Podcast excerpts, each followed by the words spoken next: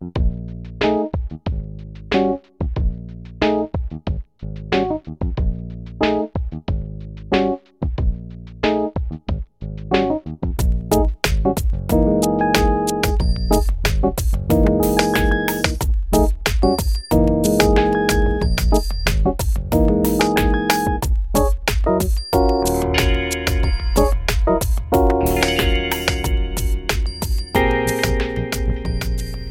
Crash Chords podcast. Yeah. Woo! Enthusiasm. Um, Lots of enthusiasm. uh, That we're- sounded fake as hell. yeah, it really did. I'm We're- thoroughly enthused. Sure, you are. We're back. I'm Matt. I'm John. I'm Steve. Um, some quick stuff up front. I kind of really want to get right into the album because there's a lot to chew on. But um, I want to. We're in a new month. It's March. This is our first episode of March, and I want to talk about our March guest, which is going to be our further quest to have the Wasties on individually, as I previewed before. We are- And many a time. We are having Robert on this week. He's going to bring us uh, an album by. He's already chosen it, um, but I will save that for the week before. But um, he's already chosen his album, and he's also going to play some stuff from his other band, the Rose West, on the show live acoustically, as well as a Wasties song as well. So, like Painless Parker last week, would Robert also refer to him as a polybanderous individual? Yes, he's in the same bands that um, Noam is in, except for Painless. Pa- Oh. oh, actually, no, he is in that band because when they played with multiple people, Then he they was bring. one. Yeah, Oh, well, then they're just okay. yeah, they're They're the poly. Banderous. Same ho- polyhomobanderous. Poly what? Who? Polyhomobanderous. no, it's Polybanderous. Ba- No, poly- polyhomoban- polyhomobanderous, they. as in, Oh, it's they. this- as in Gotcha. they, Like the homogenous. same. Gotcha. They and the he is same, yes. polybanderous, but they are polyhomobanderous. Yes, yes. Got it. You have to write Nice. that down because that's a great word. That's a really cool word. He's building I on like the it. word that he's he's building on what Noam created because I believe he came up with polybanderous. They had a bingo card at one of Steampunk World I'm good at Fairs furthering for the existing three art. bands or four bands. Um, so Robert will be joining us at the end of the month, so I'm excited about that. Um, mostly also because I'm a huge fan of the Rose West. They do some really great stuff, and so I'm glad that we'll be able to bring some of that on the show. Um, the other thing I want to promote is St. Patrick's Day this year, March 17th. We are having a cross section of bands mentioned and guests. Um, Waystation is doing a great big St. Patty's Day show that they always do with the Wasties, but this year, Three Pints Shy are opening for them, who are also a very Irish influenced band Uh, couldn't tell. and the Rascals and Rogues, which Joe uh, Rude is a part of. All three of those bands are playing together. They have song overlaps from the um, classic Irish tunes that they've done, some more traditional stuff. They have overlaps, so they, it's going to be one band, another band, the third band, and then the final set will be a giant jam session with all three bands, which is going to be a lot of fun. So don't miss that. I will be there. Um, I guess this is a good place to pass it over to John, who's brought us our album this week. John? This week, I have brought something I hoped would be a little unusual, and it did pan out that way. Kangding Ray, a band, not a band, a musician, I heard about through the grapevine of electronica, random stuff I was searching up online. He is sort of self-proclaimed, sort of lumped into the idea of cinema, uh, cinegraphic electronica, Cinegraphic or cinematic? Cinematic, cinegraphic, cine something. Okay. Um, A sinful guy. a combination of real club orientation, but brought down to a more ambient level. So it's an unusual idea. It's done in the realm of electronica, and from the first time I heard uh, Solens Arc, because this one I've been listening to for almost a month now, That's the album name, by the way. I was hooked. I was thoroughly hooked on it. It was uh, something that I found myself immediately just going back to other bands we've already done, such as uh, Boards of Canada, Boards of Tomorrow's Canada, Harvest, sure. uh, Apex Twins. Apex Oh, Twins. Aphex, Aphex. right. There is a P, but it's Fex. What's with your words today? Uh, Aphex Twins uh, was going back to even even stuff like Evergreen, just the more art, orchestral orientation, ambient type of music we've been listening to, the theme music, the setting music. For those listening, we reviewed Boards of Canada, Tomorrow's Harvest back in episode 54, and Aphex Twin back in uh, his album Zero back in episode 126, which was not all that long ago. And both are techno in their own right, but of course, you know, Boards of Canada goes back to a more ambient side, tends to be slower, tends to be more severe, and then Aphex Twin, I think, is a little more from an art techno perspective, but it's more upbeat. You know, you can groove along to it. It has kind of like this little little funk unifier. I think that's how I referred to it several times in that episode. And you know, these are the different spectrums that techno can give you. So What was Where does he follow? That's the whole thing. He's more of a middle ground between these two ideas, um, and that's what I latched onto. That's that's where I'm making the comparisons, but also the contrast. It was interesting to see something that was kinda in the realm of both, and not really committing to one or the other. That's why I decided got to review this one. All right. I, have been talking about this up for for months with off the air, but got to review this one. Well, let me point out that the guy's name is David Letellier, and he was born in France in 1978, lives and works in Berlin. I think he's French born, uh, German raised, perhaps, or German moved. Lives in Germany. Anyway, he studied and graduated uh, architecture in Rennes, France, and Berlin. He's kind of got the the visual angle, he's got the architectural, the 3D angle, and then he's also got the music angle. So he's interested in, from a pretty broad standpoint, we, we've got a lot of uh, bases covered here. But this is specifically from his website right here. David Letellier focuses on the perception of sound and space, on the edge of architecture, sound, and art. His work ranging from audiovisual performances, sound installations, to autonomous machines and conceptual drawings, can be defined as an attempt to express sound as a form in movement. I find that absolutely fascinating, and certainly all areas of his education has served to support this. uh, his art pieces, which he actually has different from the Kangding Ray work, um, are frankly like scary cool looking, scary ideas of uh, physical objects that are shaping as they're producing sound, or just throw it out there, pieces of uh, movable materials interacting with one another in an audio sense. That he brings to the Kangding Ray work. In fact, when he first created this album and put it online, for Solens Arc, he, he created a little bit of a blurb. And I'm going to read that now because I think it captures his idea fairly well. A stone throw just to watch it fly. A projectile launched for the sole purpose of drawing a ballistic trajectory in the sky. The Solens arc is what remains after the subtraction of the goal, a simple parabolic curve defined by gravity, impulse, and starting angle. No target to hit, no catharsis to wait for, just the beauty of the flight. The arc is the purpose, in the form of four variations constructed from disintegrated melodic textures and dismantled beats. Each of the sequences are assembled seamlessly into dense, evolving compositions while keeping their autonomy and their role in the global dramaturgy. Pointillist serial loops morph into abrasive raw anthems. Broken club rhythms are refitted into uneven patterns, like deconstructivist sound architectures. Industrial techno stompers dissolved into granular sounds waves and filtered space pads before being overtaken by cinematic drums and rising arpeggios. I gotta say, I love that entire blurb. I mean, That's like I- a thesis piece or a, an opening rendition from like a, a, a Metro Modern art piece. I was saying earlier on that if, if, if this, let's say, was like, you know, my my senior project, for instance, back in uh, back in music, the composition. I mean, this would be like I'd be groomed for the next postgraduate study class, or connections would be made between me and my former. Uh, uh, composition professor, and he'd be like getting me, oh yeah, you got you have to have an apprenticeship and all that. It's just it's a it's a spectacular idea, but it did bring me to an interesting I guess, gripe that I had here. Only because, of course, you know, it's in the liner notes, and because it's art and it has the explanation behind it, the explanation is for is for us as as sort of a premise going into the piece. And as I always say, well, sometimes you don't have that. Granted, of course, if you bought the thing and you read the thing before you listened to it, then you have it, and then it's in your head. But music is the kind of thing where some of these things should be not necessarily self evident, but you need to be open to the idea that impressions will take different listeners different places, as opposed to the uh, as opposed to the, the, the liner notes or the overall concept that the artist wants to gear us in, in such a direction. So we had an interesting discussion before we recorded about the line between the music video, for instance, and the visual art piece incorporating the audio element. And we're going to talk more about this after after the review.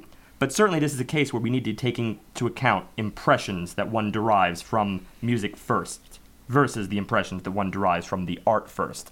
What you just heard from John, well, that's the art. We're going to try to gear this by addressing our interpretations as well as our interpretations through the lens of what he just read. The interesting thing about his description is that when I saw the title Solens Ark, of course, because I'm a sci fi nerd, I think Solens Ark is the name of a fleet ship or some kind of, you know, spacecraft or warship. And so hearing Solens Ark as literally an arc through an airspace or an arc of momentum was interesting. I didn't actually even think of that. A simple parabolic curve defined by gravity. I Yeah. mean, that, that's it doesn't get any simpler than that. And of, in in a certain sense, this album will be very, very easy to, I guess, define and convey along those lines because you can see a lot of elements crop up. But again, we're going to address both sides of the coin because there is emotions that I think this album brings to the table that are and could be to other listeners completely separate from this entire concept. So let's begin at the beginning. Track one, the Serendipity March.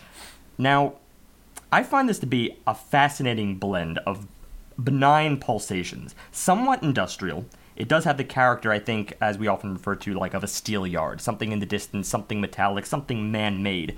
But it's as if it were viewed through a very warped lens. I mean, for one, it's, it's drenched in reverb to the point where you can almost feel the humidity in the music. There's a, a coldness and with that a stillness but these imply all natural forces. And one of the main reasons i interpret this as industrial which of course is man-made goes back to that steelyard claim like i'm just surrounded by metal and distant mechanisms driving some unseen and perhaps figurative engine. This is achieved through a combination of that heavy distortion work, which creates a steamy, hazy atmosphere to it, and the echoes, the expansive echo, almost call and response with single tonal work. Mm-hmm. This gives you a distance. That combination is very dark, a little bit chilling, but definitely leaning more towards the side of charcoal as far as the color schemes goes. It's dirty, it's grimy, but it's not in such a way that it- it's, you know, it's not evil in any sort of way. It just happens to be kind of polluted with this. Like for instance, if we go back to uh, one of the main descriptors of this band, you know, cinematic. You picture that these kinds of like um, scenes, not so much as if cinematic is going to imply, oh well, he's he's composing in the vein of John Williams. It's not that kind of cinematic. It's in the vein of like of of directing style itself, and that with each musical motif, he's conveying these these different directing angles and perhaps even like the filter on the set angle. So what John just described as like charcoal is almost like those um, old-fashioned 16 millimeter um, videos that you might use as like an amateur filmmaker to give like a, a newspaper conveyance of the color. You know, black Yellowing, sepia tone, a poor like quality that. black and white where like everything is is is muddy and charcoal and and, or and dusty. literal things that they do nowadays, such as just if you want to do a war scene, you got to splatter some mud on a camera lens or something like that. Yeah. something just to add a little bit of extra character to the framework in which you're working in here. Of course, and uh, and and it should be said that all of this is in just the first 20 seconds. I mean, then there's a transition in here where it, it introduces much more chaos. The high tones are shifted to low ones. We get ripples and this disconnecting, like, kind of jarring, like radiation pulse that just takes over. That suddenly lands us in the meat of of this track, which is so much more threatening. Well, because the meat of the track gives much more of this kind of post-apocalyptic robotic society feel, almost like Blade Runner. You know, the Not cliche ones, necessarily post-apocalyptic, but definitely futuristic, industrial. severely industrialized. Yeah, and it also like these tones, like Serendipity March. It becomes the rhythm becomes this kind of marching feel, almost as if soldiers are marching, whether they're robotic soldiers, human soldiers. It, it's not specific, but it gives us kind of marching feel, like it's moving through this industrial. it could scene. be it's more of a societal in my opinion I, I see it more that way purely with the industrial backdrop it's less the great war kind of a march to me and more of the evolution of time society moves on it becomes more and more computerized it becomes more industrialized it's less our primal nature our tribal nature and more the growing society but this is definitely a cyberpunk kind of a turn funny because I had I came at this from a third angle. Like this is this is like to me it goes back to that directing comment again. That as opposed to just the filter that you're using in your lens, I think it's is also a matter of of putting you in various environments, different settings, placement of the camera. So we just described the first 20 seconds as being somewhat distant. Again, a Steelyard feel. It's vast in scope, you know, and and you get the echo and, and the reverb that go that go with it. But that's just the beginning. Then the transition brings us like directly into the heart of, of that engine that I Yeah. discussed earlier. So we go from being almost on the perimeter of something broad and expansive and almost maybe deeper than you can understand. Like the kind of machine, of course, you mentioned Blade Runner, Matt, Yeah. and you know, and there's like unseen forces that run that world. A futuristic world is, of course, going to be more complex than anything we can imagine, but of course, our world is probably more complex than anything, you know, pre-industrial societies could possibly imagine. It's that kind of just just taken to this new level when when you are in the heart of this machine, you feel overwhelmed by it all. Yeah. Much like let's say some, you know, caveman would feel if he was just dropped in the in the center of Manhattan. Like what is this? Yeah. And I feel it, it's it's very much in that vein. I, I tend to think of, of the movie Metropolis, the of the silent movie Metropolis Yeah. by Fritz Lang, 1927. I mean, there is some scene work there which just serve to do the same thing to those to those viewers. It's just you're immersed in this environment, and it, it's supposed to overwhelm you. It's supposed to make you maybe aspire to it, but also fear it at the same time. Yeah, and I mean musically it does that too. The the tones, sounds, and rhythms are very mechanical sounding, and they have this kind of um, rhythm that adds to that scene work. It really it really pulls you in. It's got a very strong setting, which I like for especially for an introductory track. It's nice to have a strong setting that kind of pulls you right in. and the build work the transitions from sections are less defined but the introduction of different elements are so nice just going and adding in a little bit more of a high end or a little bit more of a low end or a It's little bit more of a mid level It's, subtle. it's they're not. It's not like transitions necessarily. You don't Yeah. get more sections. I He- I, I maintain that you have. brings something from the background into a forefront position that wasn't even there in the beginning. It's it's he's drawing threads, drawing additional lines of music into his piece Right, here. which is another cinematic tactic, because of course the thing that would well govern foreground background work is is focus. So it's like he's changing the focus on on on this piece itself. But as far as sectional work here, of course, there really is no variation apart from the intro, the transition, and then the content itself. From there, you really are just looking at those individual things. You get thumps, you get horns, you get sort of this brushing motion. A very important element is the breathing, which implies that apart from the overwhelming machinations surrounding you, there is a human labor behind this. There's a human Otherwise, I wouldn't expect to hear breathing of any kind. Yeah, and I mean, you do stay in that for a while. I mean, it really doesn't change up after that until the end of the track. Through the meat of it, it's this.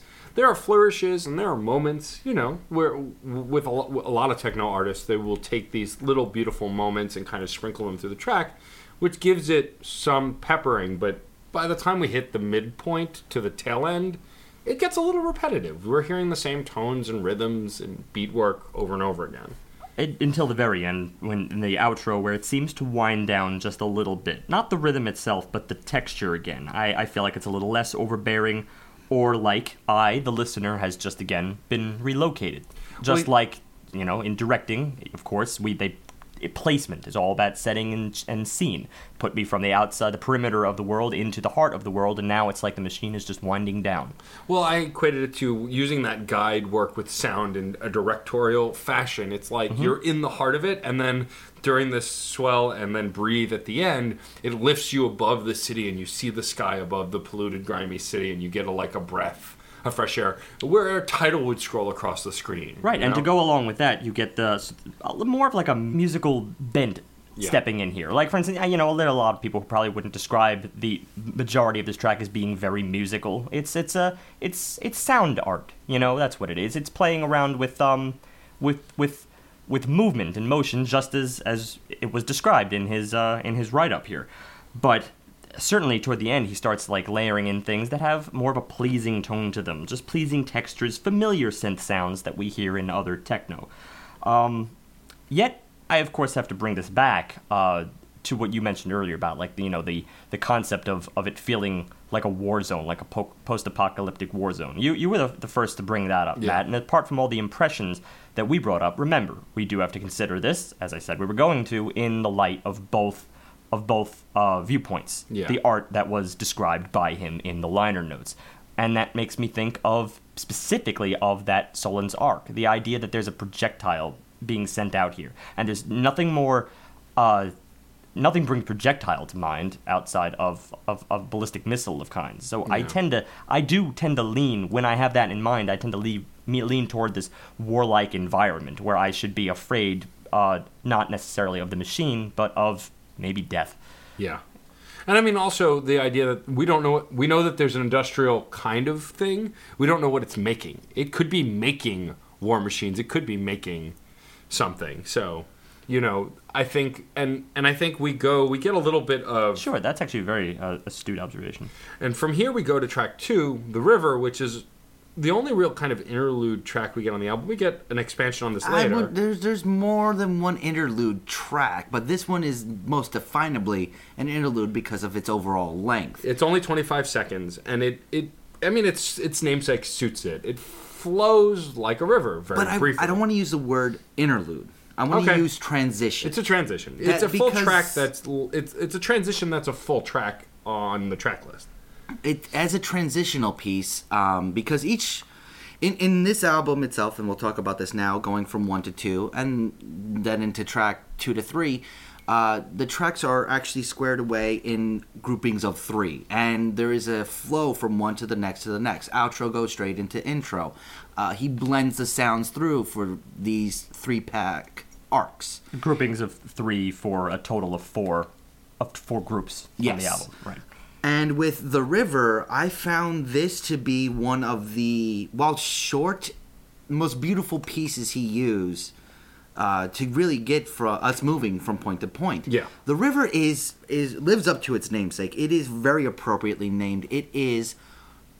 It's listening to the robot version of a babbling brook, the the robot version of flowing water. It's it's so. It's moving unto itself. I really Well- got emotional with this song. See, I have to withdraw from that just a little bit because it seems like we've we've replaced a little bit of that uh, that mechanized feel in this track. It seems like we've we've tried to drift, and this is another observation I had almost throughout this record is that is that it seems like it wants so frequently to to convey something human, just like that the breathing that was straining to be heard through the previous track. In track one, it was almost benign. It was just it was in the distance. It, it wasn't integral, but it was there and you couldn't unhear it. And here, it seems like this is lifted up a little bit, but even so, it's fleeting. This track is 25 seconds. There's there's not so much content here except for the breather as it serves as a transition. Um, so I found that the rhythm itself, which was not really present, it was replaced by this these slow, broken swells uh, with like higher notes, just like like almost piercing sounds, eh, dotting it. And then within that, you have these momentary chord changes, continuing the uh, the types of things that were present in the outro before. The outro had uh, more pleasing textures, familiar synth sounds. It's the same kind of thing here. It just it just opens it up a little bit more. It's like a melodic tone is just yearning to surge forth, but it's inhibited by mechanization. and that's that's a that's I love that. I love that summation. it's not 100% natural in its feel. Using things like broken, pointed, mm-hmm. precise. I mean, these are a lot of the adjectives you just used. It's describing a little bit too sharp on the edges of just a natural idea. Think of a river itself. It smooths down the rocks. It flows through the path of least resistance. Even a waterfall, if you look at the rocks itself, is curved over. It, it, it hits a big pond that just spreads, spreads out in a wave. But these edges are a little bit too clear cut to be fully natural. And that's what really keeps it fresh for me and keeps it very emotional for me. For sure, and um, and it does seem like it really loses out in the end because I think in the last ten of these twenty five seconds we do get the heartbeat. It does start to step in there, and that's the heartbeat that that once completed at the end of the twenty five seconds is is the basis for the third track, Evento, which is clearly more upbeat I mean, I think it, I think it just takes that, that heartbeat just up a little bit of a notch because, of course, there's other stuff here.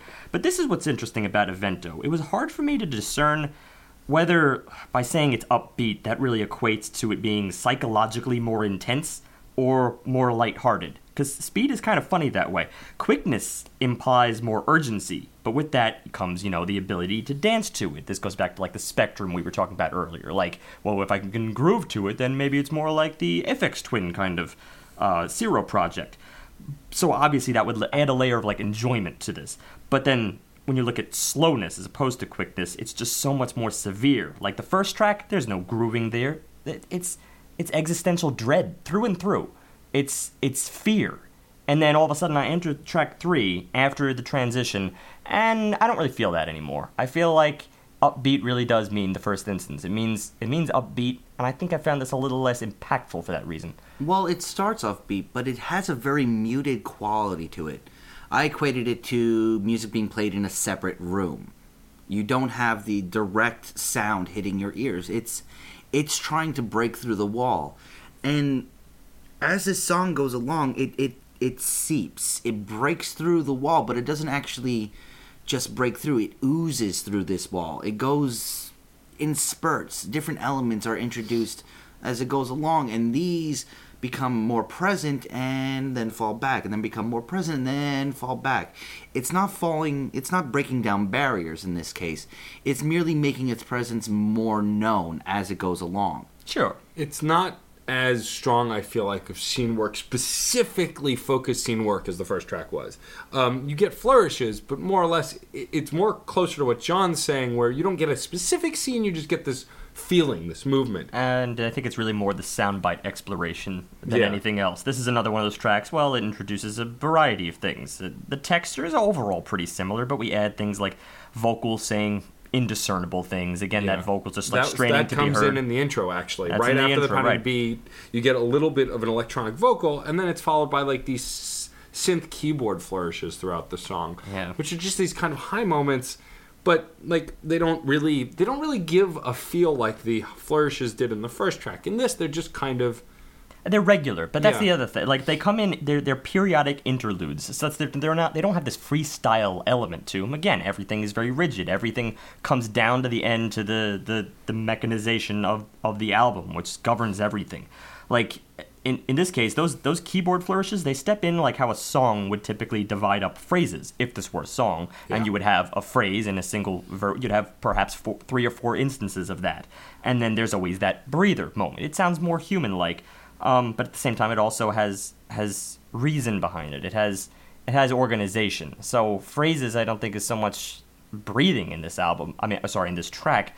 I think it's really more the cyclical patterns like any machine would have. You know, there's always that it needs to follow its cycle. Every Yeah. gear needs to follow the cycle. That's it before it passes down to the next thing. It's like an assembly line, and that's really the best way I could describe this track. And you know, assembly lines aren't the most interesting things in the world. I mean, well, the only time I've ever found this uh, um, assembly line interesting is in all of those Looney Tunes commercials where they have bum bum ba-na-na-na, bum bum ba-na-na, and they're like showing all the or the machine, or the machine that does nothing, and you just Yeah. see, yeah, it's uh, Pee Wee Her- Herman did that, I think. Yes. Yes. Um, and so, but on a serious note, also with this track, I felt like the first track we mentioned it getting repetitive, but it was more towards the end of the track. We were pretty much on board the whole time, and we didn't really notice re- a repetitiveness till the end. Here, I noticed it a lot sooner because, like you said, even those flourishes became pretty regular pretty quick.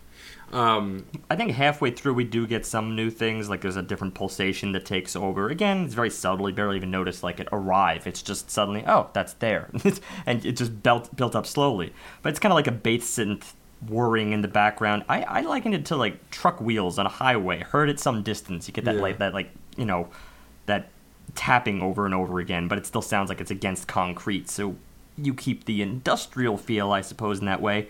In fact, in, to some extent, I think the whole track made me feel like I was on a highway. That's another, I think, interpretation I would have from this. It's like things are in motion. It's it's this unstoppable force, but you know, there's that upbeat nature. I can't really look away. So it's it's not like the the dread that the first track gave me that I'm in the middle of a machine. Instead, now it's more like, well, I'm I'm in motion in a more free flowing pleasing kind of motion. I, that's the best way I could describe it. But I think that just gives more dimension to this setting that was created in the first one. Like, it's not all dread in the heart of the city. Like as we talked about Sure. last week with depression, like being in the heart of the city can be very oppressive. I think but there that, are like- expansive mo- places around the city, and so like I think that's what this is supposed to convey. Sometimes it's supposed to convey wonder, like Met- Metropolis. That's actually if if you avoid the scenes which are you know focused on on labor strife and all that, there are a lot of scenes in that that are just they're they're just thrilling to watch. It's it, almost like an imagination of the future that we all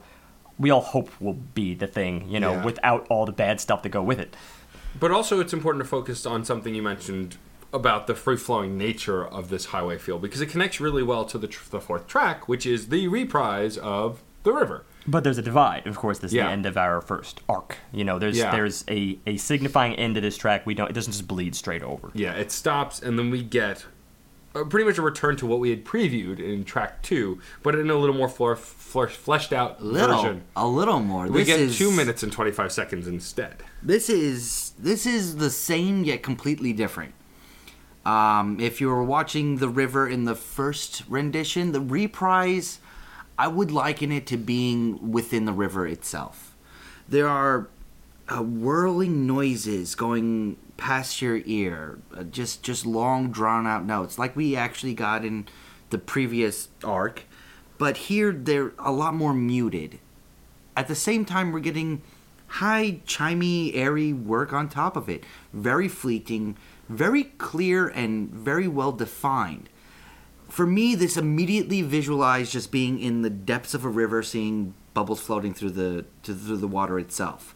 It was an extremely strong visual for me. I can't get away from it. The fractured nature of these little edges, though, keep those bubbles still crystals instead of just perfect spheres. The the distortion heavy whirls going by keep it as less water and more some sort of silicon water amalgamate, um, amalgamation. I don't know how else to describe it. Well, I mean, it's tough because, well, I gotta just point out initially that this is the earliest reprise I've ever heard on any album. Yeah, I mean, that's true. The last, Usually they come at the end. granted, the last track was like six minutes, but my memory's not that short. Give me some credit. So I figured, you know, by the time we get to this, it's like, all right, well, come on, we, we just heard that. But it really, it's true. It pushes the boundaries. It pushes it so much beyond the capabilities of, of the first instance of the river. I mean, it seemed. I think the main uh, emotion that I would use here is is, is more desperate. Yeah. I think they, there's just there was an emotion that that you simply can't accomplish in 25 seconds. I think for the first time, I actually started to hear a narrative in those upper like screeches, the the, the keyboard. You know, I, I immediately pictured Blade Runner. I immediately felt the the desperation and the overbearing nature of that Blade Runner city. Um, but I feel the emotion behind that. It's not just the city itself; it's the it's the person who's trapped. And I think this is the closest this album may have gotten to that to that perspective as opposed to this this removed sensation that the rest of the album is, pretty good at actually. And speaking to that specific part of the track and emotion, I equated it to a game that me and John are very familiar with, Steve not so much, um, called Mass Effect. And there are a lot of moments in Mass Effect where you have that expansive, almost emptiness of space that feels like, you know, floating through empty water, through floating through empty space. Perfect idea is the actual beginning of the second part of the series. Right. Where the main character is sitting there, his air tank's busted, and it's just a long, straight pan out As he's of this floating little, away. Yeah, this little As astronaut dude as he's he's stuck, he's running out of air, everything's dying around him, blah blah blah blah blah. That scene, but I definitely see the connection that you made between the two. Yeah, and it's got like the techn the technological parts of this song remind me of that too, because Mass Effect had a lot of whirs and sound effects in the music that with rises and falls, and this track has that. There's not a lot of I think this is another main thing that helps this track over some others to me. I think in the end the regimented beat work of other tracks is a bit of a detractor for me, as it is with a lot of techno, because sometimes it, it demeans the audience a little bit. You know, I understand that there's need for, for regiment and, and structure, um, but that's that's not everything. I think honestly with this with this whole texture, you can accomplish more when you remove that and you just focus on some of the ambient work in the background. Doesn't mean you have to remove rhythm entirely. I think there is a rhythm here. In fact, we get our only beat in this is like every se- several seconds, and over that, you actually do have kind of a melody. As I as I pointed out, there's a bit more of a narrative in the keyboard, and it seems like even though the keyboard really is just comping along with all of this, along with that those swells from beneath, it's like once you're consigned to the fact that a melody will never actually arrive, you can start looking at the keyboard comping as the melody itself, because that's your only frame of reference. Those are the high notes. They're there. They're they're providing more character. That's what's providing the narrative that I heard, the human touch. All of that is is just it was beautiful in this track, and it culminated in a single moment that I could easily describe as, as the climax of this track, and maybe one of my favorite moments on the album, to be honest. It was a single moment, and I could I could pin it down to about one minute forty seconds, where you get the beat. You get that that beat that I described is only appearing every several seconds between all the swells. That's the that's the the climax, and then we get the decay on that. But here we get that followed almost immediately by a short beat, just maybe like half a beat, an eighth note, or something like that. And on that beat, we get this beautiful seventh chord. And there's not a lot of chord work in the majority of this album. So when you hear something that all of a sudden is dense, and I don't mean texturally dense, but tonally dense, Yeah. then it stands out. It stands out quite a bit. And I love that slight delay that they included because the beat that we're accustomed to, you would almost expect it to sync up at the moment. Well, that's the moment in which the chord is going to come, but there's that slight, slight delay. Again, whenever anything deviates on this album, it's probably going to be my favorite part. No, I totally get that. And I think that the hammered keys that you're describing, essentially, this almost pressing on a physical keyboard, really stands out in the song, especially which is not a very long song to begin with, but it, it adds even more character to it. Sure. And I'm kind of. Uh, uh, this is another case where I think our different interpretations are just marrying up in different thematic levels. Yeah. Your- not, not idea- one is more right than the other. They're all right in different ways. Space oppression, far off reaches, physical oppression or emotional oppression that Steve gave, being deep underwater and seeing little bubbles of hope going up through the air. I mean, we're, we keep tackling tackling these guys at different angles with the same sort of idea. The only thing we haven't really touched upon is, of course, uh, the guiding focus of the album, which is his concept here. Uh, so I, I keep wanting to go back to that Solens arc and that, that idea of ballistics. And I'm still somewhat, like, removed from all these. Like, I guess when I look right down to it, the arc that I see is really just maybe the individual tonal arcs, and then, of course, the arc that we just had over the course of those three tracks. Yeah. Here, in River Reprise, we begin a new arc. And I do have a, a sensation of this, of this, uh, the album kind of renewing itself. Yeah. I think at this moment, it it it it hit home harder than some of the previous tracks. So that's about the only the only bit I get. I understand that I'm looking for very complex things here. I'm looking for everything he referred to before. I'm looking for disintegrated melodic textures and dismantled beats. Sure, I see that. But the arc as the purpose of that, that's a tough one. It's a really tough one. He's he's coming at this from a, a high art perspective, but it's something we need to sort of keep in the back of our heads as we keep going. So going on to the follow-up track, track five, Blank Empire. Um, this track actually goes in a bit of a different direction, a little bit. Um, we still have, from the moment it starts, the beat that beat work that they give us, it still has that kind of industrial feel, but the overtones change quite a bit. It's it's a didgeridoo in this case. I don't know I how didn't else hear to- that at all. No, the whirring is is is almost feels like a didgeridoo to me. It's but at the same time, because it's so reverbed, mechanica, blah blah blah blah blah. Now, all right, all right. I think I know what you're talking about, but that's just not what I would refer to as a didgeridoo. Yes, I I got this. th- This this track absolutely fascinates me, but it's because of how simple it is. I would just call that static. I mean, let's let's put certain things aside here. There's not there's not going to be any bizarre instrumentation on this album. He's working with a pretty confined palette, and especially in this track, it seems even more confined. I mean, beat and static. That's like the whole gamut here, and the static itself is almost like this called orange, like a war horn. So maybe that's what I, what you where you got didgeridoo from. Um, but it it has it's interesting. It comes across as sort of like a hemiola to me. I, fir- I first felt this like in three, and then I felt it in four, following that steady thump in the background. That's your beat. That's your quarter note. Four of those per measure. Four measure cycles. Nothing complex there. But then over that, you get that sort of swelling fuzz sound, which is another way of like it's it's a war horn when it continues straight, but when it pulsates, it just sounds like like electromagnetic radiation, the kind of like pulses that you would get like in sine waves. So I would go more toward that. I'd lean more toward like the electrical um, metaphors than, for instance, the the man-made instrument metaphors, which I feel like I just need to kind of leave at the door here. But we we get these when it does enter in with like these sine wave swells. That is against the beat in the background. That occurs every 1.5 beats. So in in total, it would be two for every three beats. And then there's a phrase break. That's just a spell of silence for the fuzz that appears over the fourth measure, where it's just completely silent while the thump just continues on. And that's your four measure cycle right there.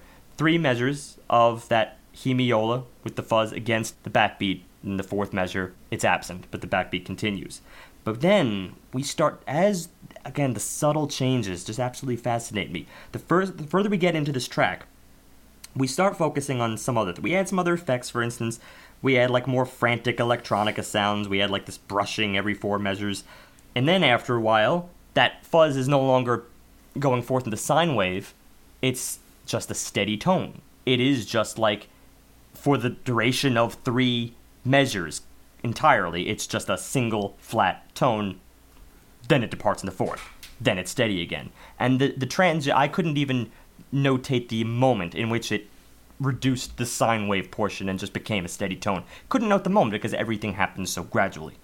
I love the way that matches up to the idea I got from this track as a whole, as a, as as a thematic piece.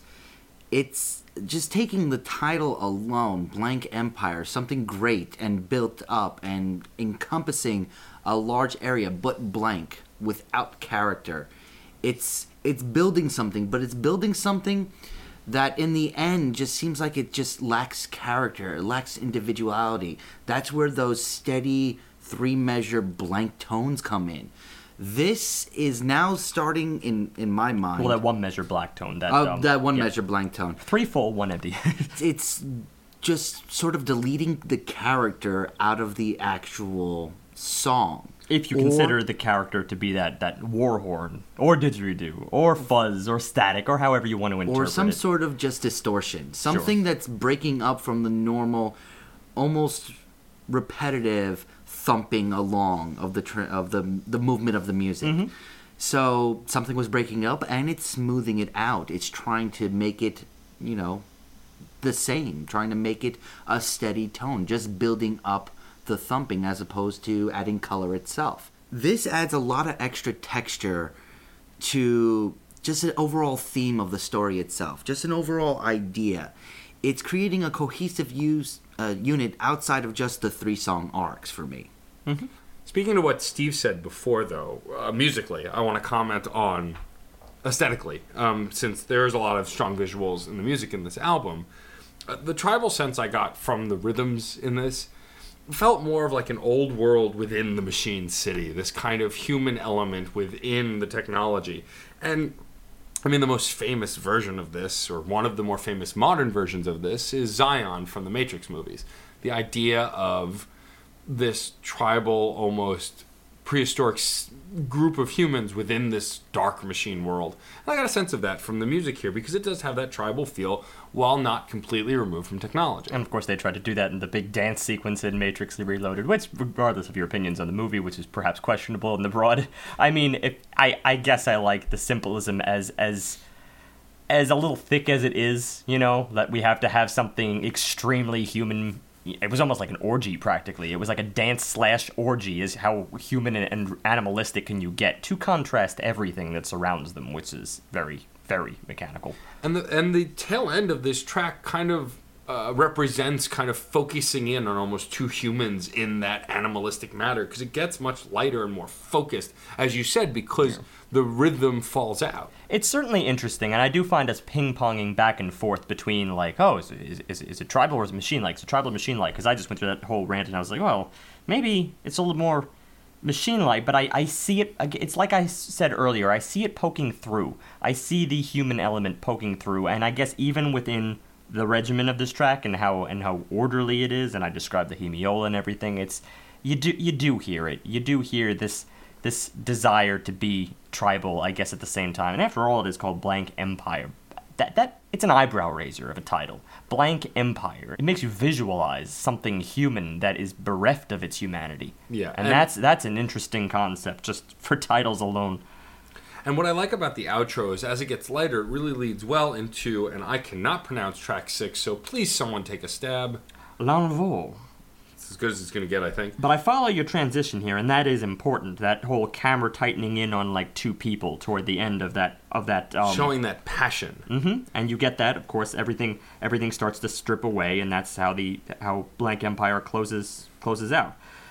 By the time we get to L'Envol, I mean, first of all, it's important to to note that in French that simply means flight.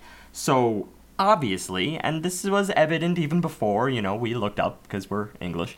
We looked up the word, but it was evident before that that this is a much more soaring track. Eh, spacier was one of the words that we threw around there, but honestly, I I feel more air in this track. Like Yeah. you can hear you can hear the the air being cut by like let's say jet engines or for instance the sound a jet engine would make when it's in the distance and it's cutting through the sky but you're not really you're too far to hear the engine itself. You're not hearing the engine you're hearing the air being cut by it which is in effect that that happens long in the trail of the airplane itself. So i i, I just love that that sensation which that's that's what flight is. That's that's soaring. Cinematically, it definitely does that cut from zooming in to shooting to the sky above the city, and it does give this expansive, soaring feeling. I mean, you feel mm-hmm. like you're in the air above whatever setting we're in.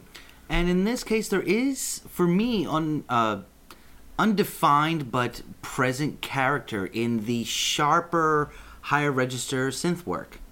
The, the the light flurries is a is a main element that stays throughout. I mean, he he's doing a lot of contrasting between long sweeps and sharp notes. I would like to define that by three elements here. There's there's three specific effects that are taking place, and one of them is that sort of mist rolling in and out. That's what I, I defined earlier, is like the, air being cut. The whirling. Right, and then another one is these the high synth sort of keyboard work, but eh, not quite keyboard work again. It's just like these overlapping gurgles, so to speak. And then the other is that really long tone that I think you're referring to, but except it, it, it, it occurs in two tones specifically. But it's like this open, warm, almost Gregorian chant kind of tone. At least it has the reverb of, of being set in, let's say, in like a cathedral. But it's just two tones. And this is a little tonal observation here because, again, these are scant opportunities in, with which to bring them up on this album. But this seemed like the track that really most wanted to resolve to any kind of home, but it never can. There's that slow ambient drum in the background, again, just consists of two notes, E and D, and then it fades away. Now, had there been a C there, had it just gone that one extra whole step down, then we would have a nice, pleasing, if predictable, 3 2 1 in the major scale. But there never is such a resolution. It's built off of that of that that delay and that lack of a resolution. then interestingly, the other dominant sound, this cyclical, almost irritating pattern in, in the higher notes, like an alarm of sorts, it, I believe, is using the notes E, D, C, B to kind of gurgle around. So it does go down to C, but it goes further than that. It goes down to B, which is your 7, past the major scale, and past the tonic to the 7. And once you land on 7, of course, that B robs it of resolution. So now you imply this awkward Locrian mode more than anything else. So it just keeps this further unstable, which is why when you contrast that sound with the fact that throughout the entire track, the main warm tone never changes from E, D. And there's a pause, never resolves. E, D. All the chaos is just, it keeps this unsettled, unresolved sensation throughout. Absolutely love that. It comes off as uh, the f- it, it, it leaves up it lives up to his name once again. It's the flittering travels of, of some sort of like almost almost unknowable fairy creature. That's I mean, it's- one thing I didn't think of. It's it's just hard to pin down on, on, on this little character that is just it's traversing a space. I mean, I kind of get a feel. Also, I mean, it's not so far fetched. For I mean, it doesn't really fit in this setting, but almost a superheroic kind of flight.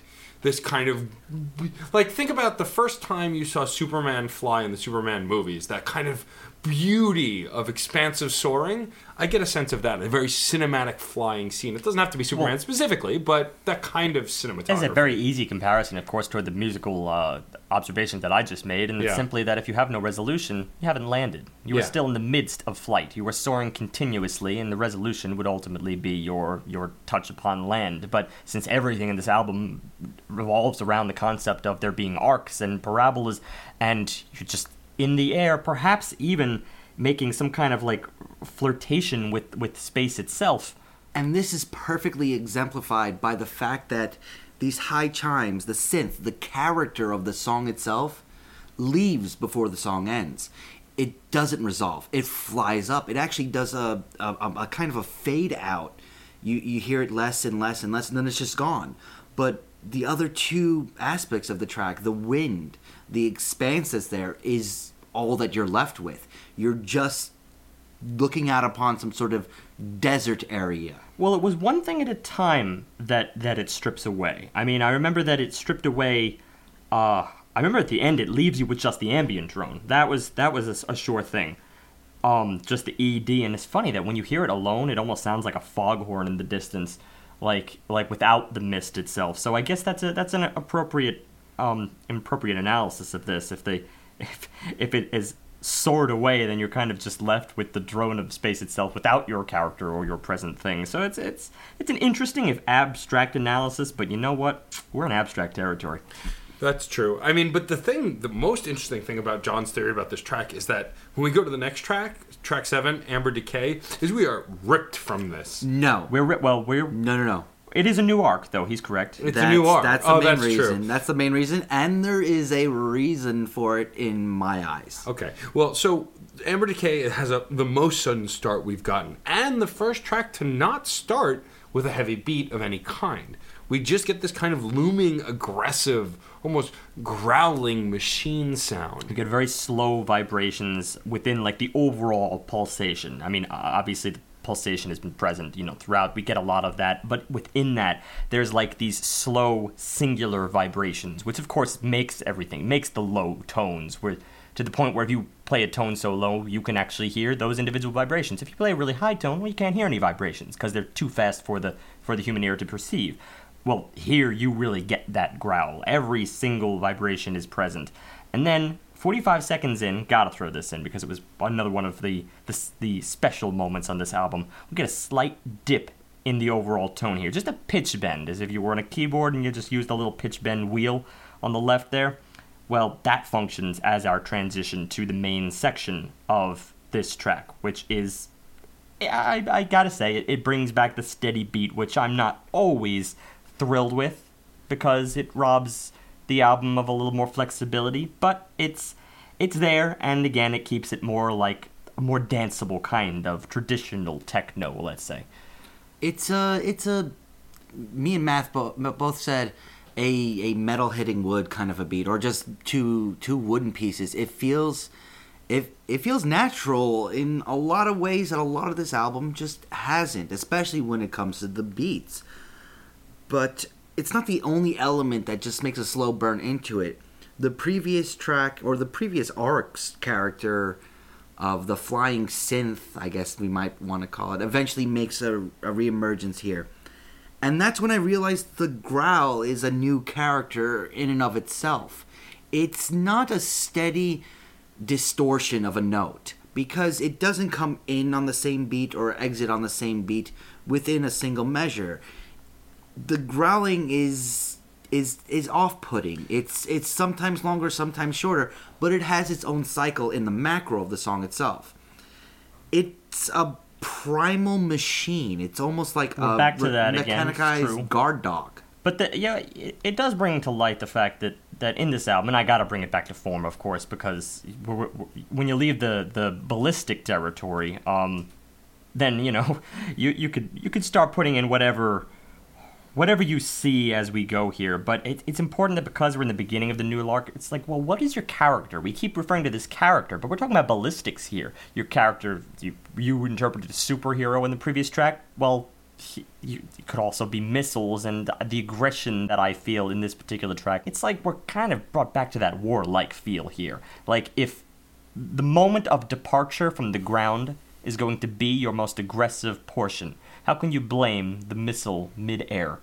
Well, that's the thing is if we're actually equating it to a missile on the last track, I imagine watching a missile fly through the air without the context of what it's doing Without the crash, without the launch, without the um, the Probab- impetus. probably looks very majestic flying through the air. Exactly. and I think that's a good point. But the, the, the, the, there's definitely an aggressive nature in this track that we really haven't seen before. There was some muddiness in the earlier tracks, but this is The where fir- we're really getting very aggressive. The first track I felt more dark, but not aggressive. It's Yeah, true. this is I definitely the way first more track was probably the more one of the more threatening. No, not threatening is not the word. The first track I think is the more most severe. Yes, but this one's definitely more aggressive, threatening, and in your face. And it, it really feels like there's an antagonist here. We'd have a protagonist in moments, whether it was the city or the the the people or the street or the, the steel yard. This we really have an antagonist, this growling robotic guard dog, if you will, or whatever it is. I was very intrigued by the title Amber Decay because I was I was I was struggling to think what the decay was when you're clearly at the beginning of the arc. There's a hole, uh, but I, I I'm sure there's a reason. I just haven't thought of it. Well, I mean, an amber decay. I mean, if we use amber as its its mineral form, or like this idea that amber can preserve life, it's the decaying of life. I mean, think about back to Jurassic Park. That that one mosquito is preserved in amber, almost kept al- and kept alive all those years. The idea of this amber that's keeping the human race alive is decaying. Everything else is breaking down around it. There's also, and this will tie in later when I do a big theme discussion, uh, the idea of encasing something you think is perfect and watching it still fall apart. Because amber is a very severe way to try to encase something. Just think about. Well, you have a pet or something that's actually living. You encase it in, in amber. Yeah, it'll be perfect, but it it's gonna look dirty. I mean, amber adds a certain hue that kind of leaches the life out of something. Besides killing it in the amber itself, it doesn't look as clear. It's it's smoggy, it's dirty, kind of a look to it when you got something in it. As a gem, as a jewel, it's got its own brilliance, but anytime you start yellowing something, it's it's it's it, it, it adds a little bit of well decay to it. That's okay. That's interesting, and what Matt has said is interesting. I don't know which of you is is really on the ball here. I I'll throw in my two cents, um, only because I think we're we're a little off base. but you know, this is what you got to deal with. I think I'm a little stuck on the concept of of this nature versus technology bent. I still think that's a thing, and of course, if you perceive amber as the preservation of life, and this is going directly back to what you said, Matt, then to watch it decay is to watch life itself decay.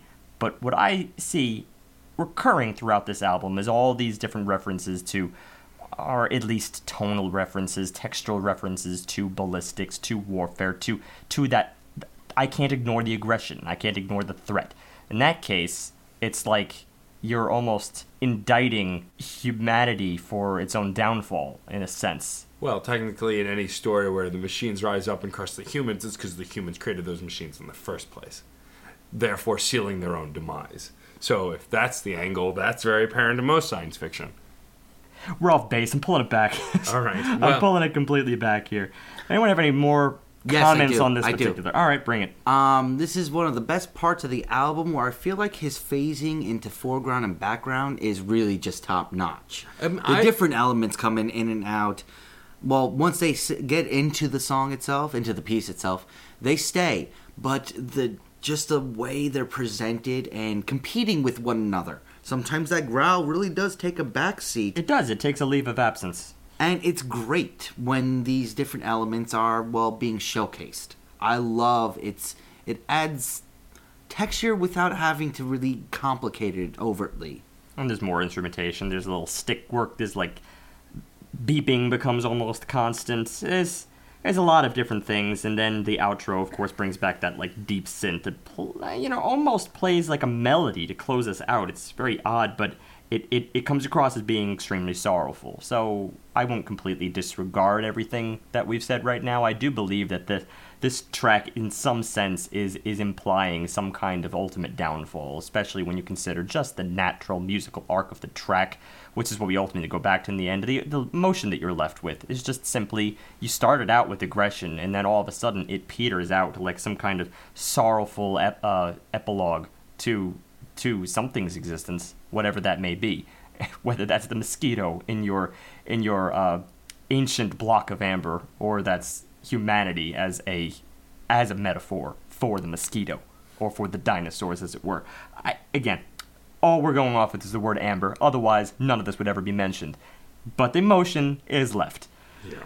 Let's go from that to something a little different because again, if we consider the actual arc here, the actual not the musical arc, but the ballistic arc, this is the most appropriate word for that kind of thing. It's called apogee, and apogee is the highest point in the development of something. It's the it's your climax, it's your culmination.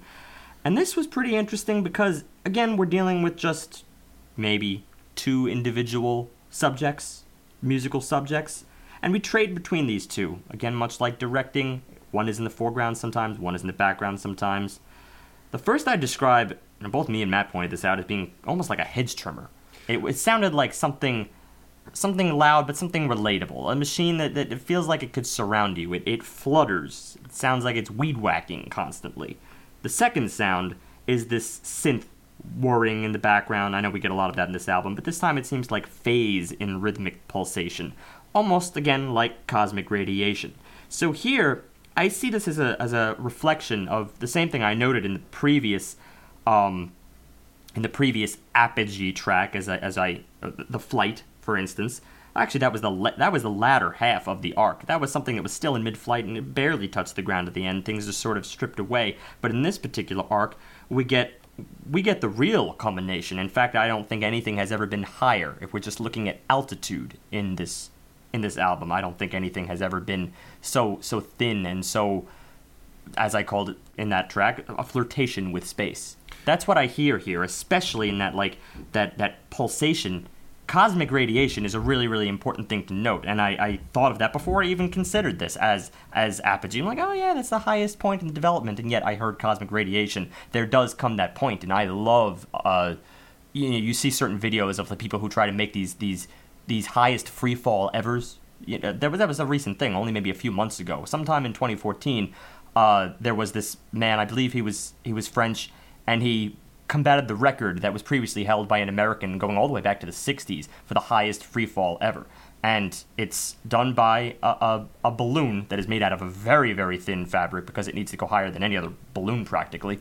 And from there, he needs to be in a full on spacesuit because he's practically in space at that moment. That talk about apogee. This is the moment where you need to go down, and at that point, it's silence. It's ultimate silence. You are essentially in space, and that's that's kind of the impression this track gave me its lack of additional layering almost comes off as vacuum as well as uh be, just just the previous tracks especially within this arc there's a lot missing a lot less clutter and it's it's almost a ringing in your ears to go from amber decay to this and not have those elements present.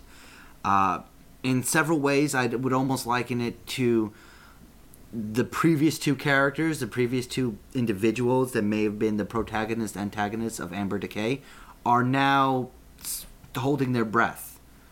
They're no longer doing anything. This this almost comes off as one of those moment tracks. It's one of those ringing, long scale instances, because everything that was there previously is now paused.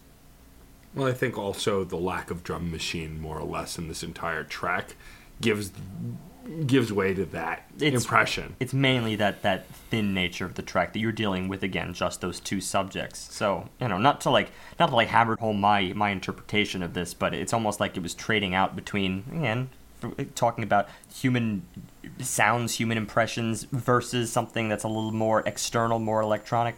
Then this track, of course, would be pursuing like like almost a heartbeat on one hand, and then of course your your radiation the other. Your perception of yourself versus your perception of the external, of the fact that you're at the edge of the atmosphere or on the brink of space. It's just you know that's that trading back and forth. You you're focused on yourself, you're focused on the external, you're you're in awe, but at the same time you're kind of concerned for your well-being and your your safety because humans weren't expected to live in such environments. It's it's it's a concept, but I I, I don't know. It's If we're gonna talk, I enjoy place in this album. I think setting is very important. if we're gonna talk Kangding Ray's uh, a, a proclamation of what this album is, this is the most idealized parabolic height.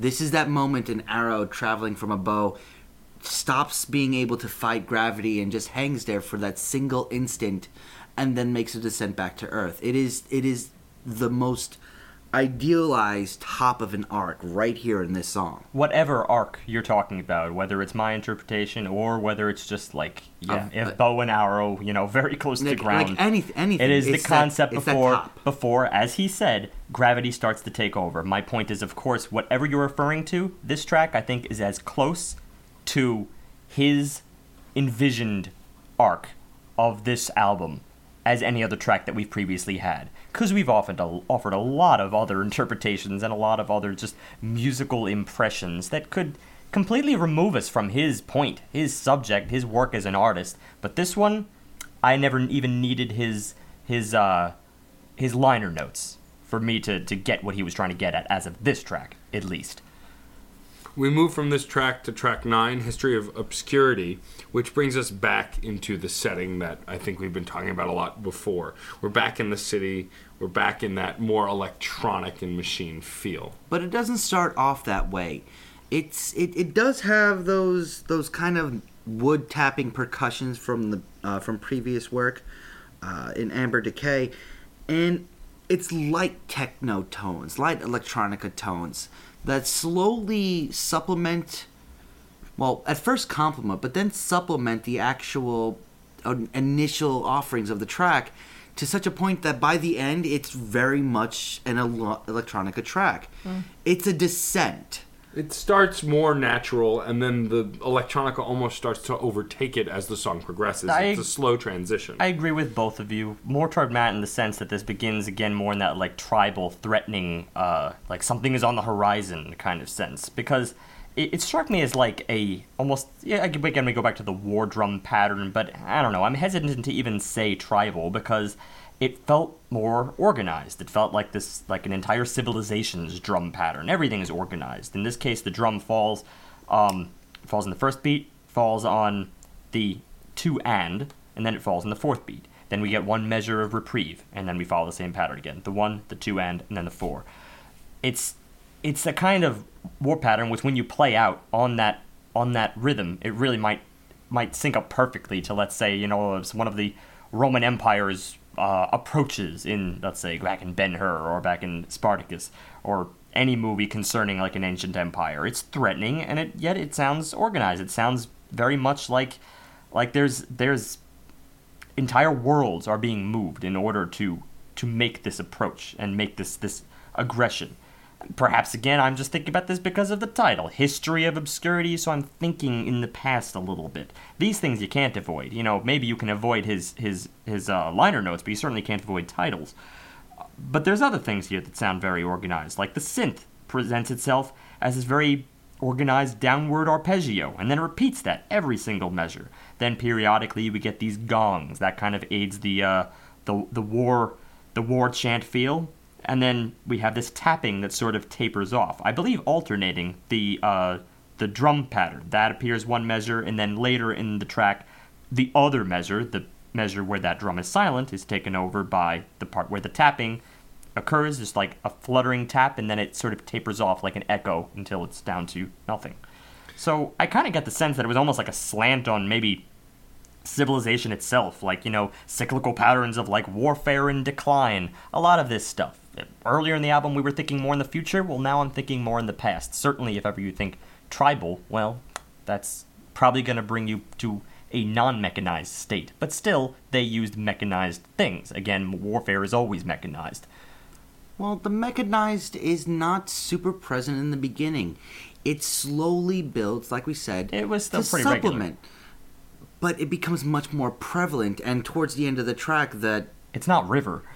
I no, mean, no, no, no. It, it- towards the end of the track, there's nothing but that mechanical tone. At the end, sure. We didn't get to the outro yet. That's this, when the this to me, just the way it's it, like I said, complements and supplements, is the transition of history. Is going from our more primal nature into a more industrial, into a more cyberspace oriented society. Going from one to the next to the next. The pure to the blended to the mechanical, the why it's important to say history of obscurity because, well, But at the same civilizations time- rise and fall, and but then all the of a sudden they're time- forgotten. it loses a lot of character when it goes into that cyberspace type of a thing, and when it goes into the purely electronica pieces, it's it, in in another light, in another way, another interpretation I got for it. It's a supplement, a supplementing of the carbon based into the silicon based. How do you see that? Well, the wooding tapping, the the more breath that's in the beginning of the track. But what we really get at the end here is a complete stripping again, like he's done in earlier tracks, stripping of various different uh, different subjects. You strip away the main beat, and then all all that's left is that echo, that tapping, and then finally at the very end of the track, all that's left is just that arpeggio. So, Like I, mean, said, but that's just the beep boops of electronics. so that just you, the you see that? silicon. Just this. So all of a sudden now it's the modern civilization that has disappeared. Like Well- this is the entire history that he's presenting. an- I would be on board with that. In this light of the carbon supplementing being supplemented by the silicon, it's more like individuality and the mind being changed and just uniformed into just a series of ones and zeros. It's a it's a full character that reached such great heights that eventually falls down and loses its individuality from the that we had in Apogee. In that case, I'm just going to supplant your word choice. I think carbon versus silicon is not what this is going to. I, I just I, I don't see those words here. I think this is simply pre-industrial versus industrial. But even that is only based on the outro, without which I wouldn't even have that context. No, it's I, I I'd argue that only because the electronica takes a huge a huge part of this song prior to just the outro. It starts becoming really the forefront element. It it it replaces how the beat work was going. You you stop being able to hear a lot of the more natural tones in relation to the electronica tones because the volume's being changed on it because the electronica tones are getting more complicated. They're adding little spurts and additional elements while the previous elements from well just the whirring and the tapping are being subtracted. Well, I need to go this far, at least to say that though what we're talking about right now may seem like a long way to go for this particular track, I do believe is the only way to go. Because just as I mo- mentioned that the last track is very close to the artist's goal, I don't see the arc. I don't see ballistics here. I see very little. I think it's it's the kind of track that I want to hear this this sensation of of falling back to. I I want I'm, I want to I want to see his goal, but I don't. So instead, I, I I'm I'm making up my own story in my head, which isn't isn't by intention. It's simply by by facility. I was there, I heard it, and this is what I felt. I think it's important though with all of this theme stroking to focus back on the music a bit and comment on how while Steve talks about how this track does stay within a very strong framework and is fairly structured even though it fades and changes it gets repetitive. We haven't really had a repetitive moment in a while. The earlier tracks felt a little repetitive, but then we were getting enough that we didn't feel that. But here, because of that structure and these designs that you're talking about, it does fall subject to that repetitive rhythm until it falls apart at the end and changes. And I think it focuses on that change that you're talking about because it changes, it, it gives that sudden shift at the end of the song that breaks you out of that repetitive nature. Yeah, I mean, I'm sure. Of course, we've been analyzing, analyzing, analyzing. We haven't really, uh, we haven't really done much in the way of opinions yet, and I'm sure that will be be apparent in our uh, in our wrap up. But I think on this, let, let's let's continue our new arc here because that's a pretty good, uh, pretty good fade to leave us on as we have another break for our final arc in the track, which are tracks uh, on the album, which are track 10, 11, and 12, and track 10 is Crystal. So this song is actually straight up front one my, one of my favorite tracks on the record. It has this pretty fade in with a synth piano on the intro, and it really this is the first time we really get a focus on an instrument that's not a rhythm or an electronic tone. We really get a sense of a rare moment of beauty within all of this chaos and this madness. We have a little bit of a disparity again here because I, I, I heard of an, an electronic tone. It, in fact, it was very, very low. Like the kind of feedback you'd get from like not having properly insulated wires or something, or, or copper touching copper somewhere, and then you hear it in your speakers. It's a very mild roughness to the very track. mild, right? Which is maybe not how you, uh, you heard it as electronic, but I, I, I see it as, as um as incomparably electronic. But we hear it in, in, in like crystalline clarity, perhaps because the title is called Crystal, and it everything does come across crystal clear. That's important because for the majority of this album, things aren't clear. Things are muddied. Things are stepping through various filters. We've described the word static and fuzz over and over again, and then here all of a sudden everything is very, very crisp. So alongside that, alongside that that low electronic hum that I heard, I also heard these like warbling high tones that repeat on a very steady musical motif. But again, musical. It actually does have chord changes. It plays these little like broken chords, uh, kind of gurgling between them, but it has motion to it, and within that, almost sectional patterns. So it was a, it, it was like the only track I could describe in this on this album is maybe sweet, and it's Yeah. Well, I didn't feel it was sweet so much as, like I said, a break in that madness, a moment of like clarity. a like a breath. Okay. Yeah, it's taking this moment within everything going on around them to have this moment, realization, change, shift, whatever it is. as as perhaps as human as it gets. Yes, exactly. This is a very human moment and one of the more emotionally charged tracks on the record. But at the same time, those sweeps have a very hard edge. A very hard cutoff point as you're listening to them. They rise, they do rise up to, to extreme heights, but they stop in an instance.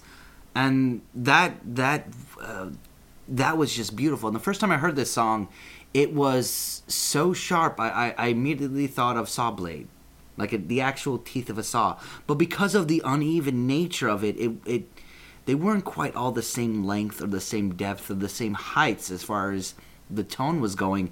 It was very uneven, very jagged, and that's what I got That's, without that's knowing that the elect- name. electronic hum because it does it does it is stifled several times. That's true.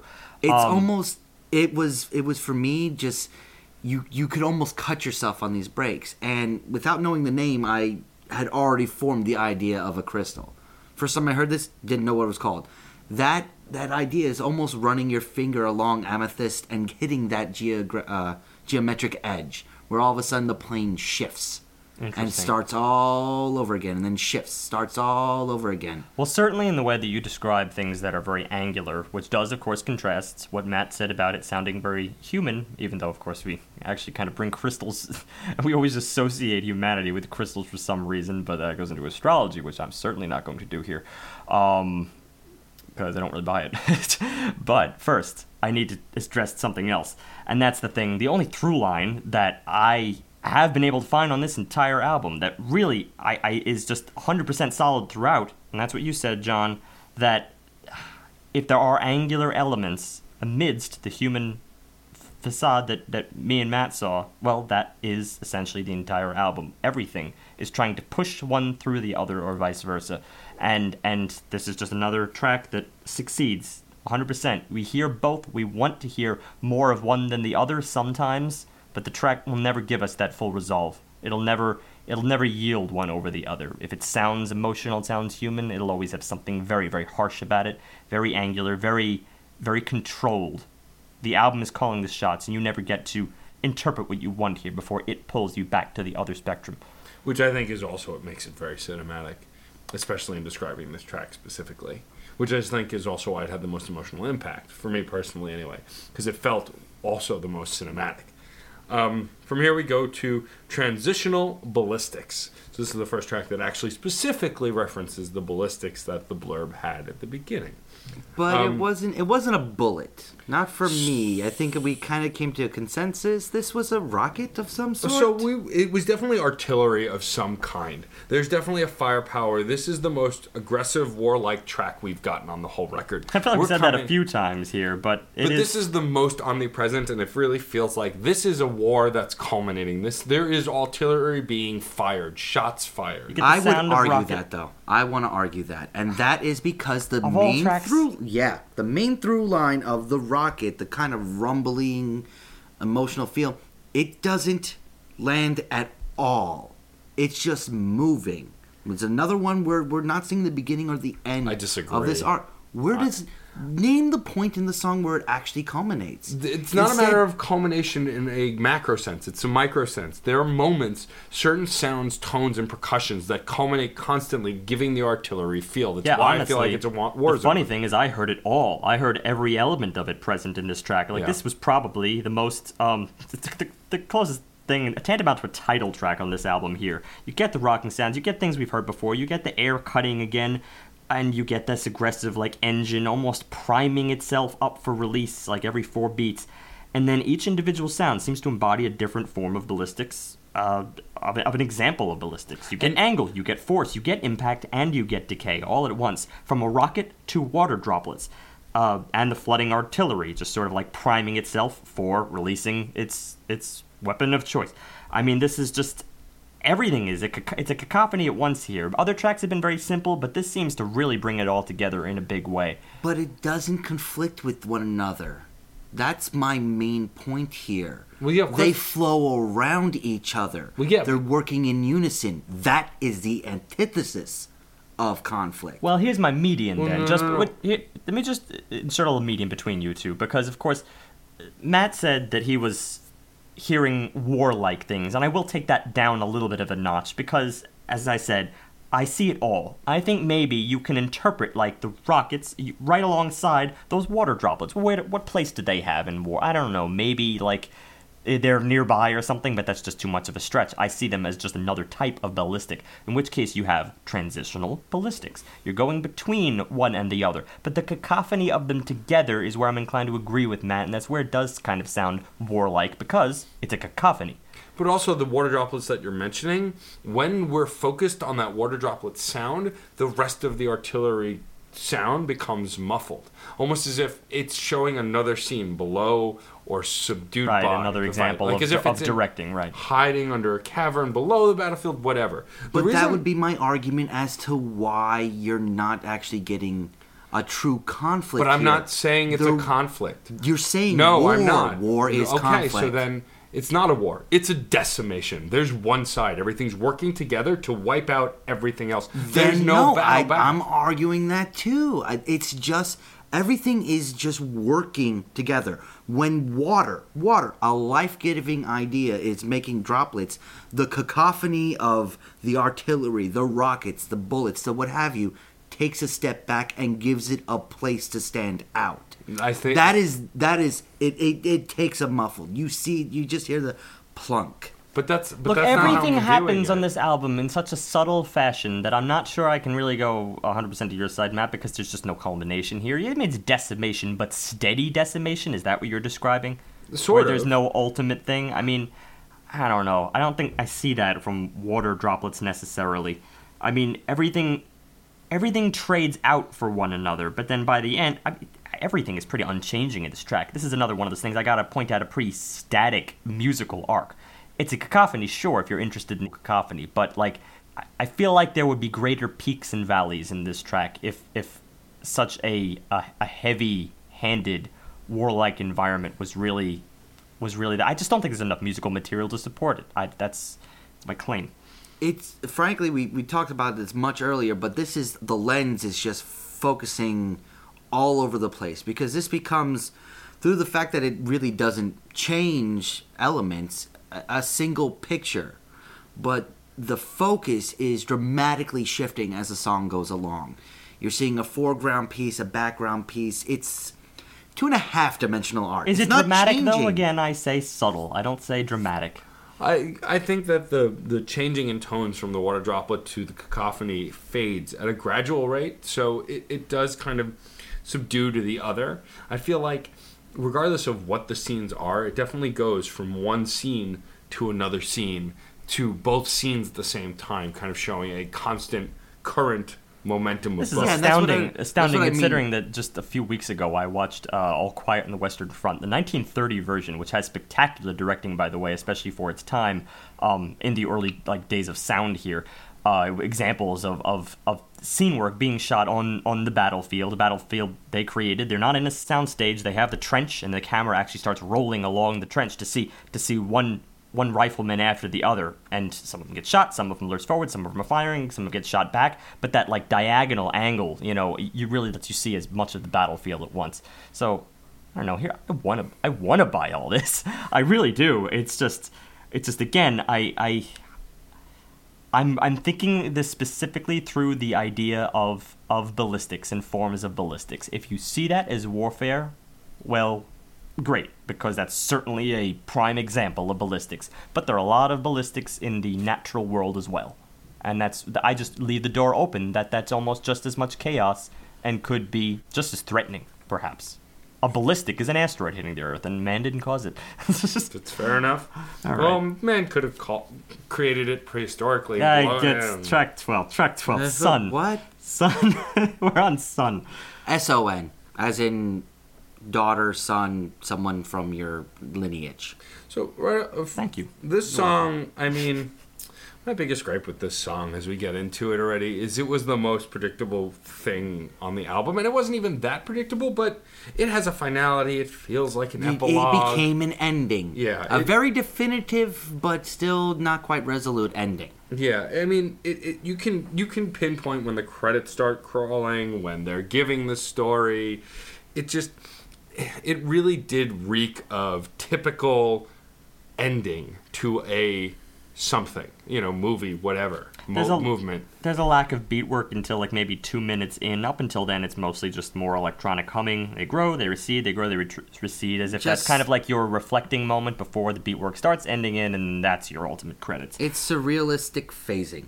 Yeah, and it, it's, I, it's, I, I find the same stuff here. It incorporates different things like that, like a bongo drum sound. Okay, almost, almost. Um, it's it's acoustic. It's down to earth, and that occurs in just like the last two triplets of each beat. Almost, but it's it's it's almost. This is an odd observation, a very odd observation, but it feels like this is maybe the one moment where we have the most human rhythm possible Well, if my warlike because I don't. Well, I need to explain because that's not exactly. It, I almost don't quite hear this. Is in those like last two perfectly even triplets per beat. Um, like if you divide it up in threes, I would hear this on the last two, but it's not. It doesn't seem quite that perfect. It seems like it might be just like a semi semi quaver or something like that, just like a hair too late or a hair too early, and that is very out of character for this album.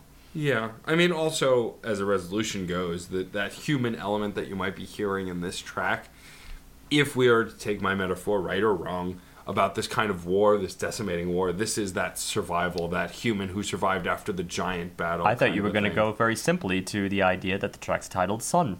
Well, yeah, or it's the son of son of that. uh, yeah, the, that people, the, the that the, people, the survivor, the yeah. the yeah, the the lone son survivor. Yeah, I mean. the prodigals. The prodigal son, that was the word I was looking for. I don't know. I feel like this track, of all the tracks on the record, was the most predictable and the most cliche feeling. Whether it was intentional or not, and for the arc is not very foreign, This is the I just kind of went, I kind of sighed because I was like, oh, okay, well, this is cool, but, you know, I saw it coming. this is the second week in a row where I just can't I can't agree with you on the final track. Like I don't see the the giant cliche that you see. I see perhaps the same problems here that maybe I've seen in certain other tracks on this album. If you see that as being particularly uh, um, problematic in the last track for being the last track, Yeah. then of course that would lend itself to being more of a cliche because it's the wrap up and we all are just so keen to to sniff out you know cliched wrap ups but i don't i don't think it's it's more problematic than any other track necessarily Oh, I it don't has, think so it has some of the same pitfalls I think I have the same amount of problems for different reasons on Okay. this track.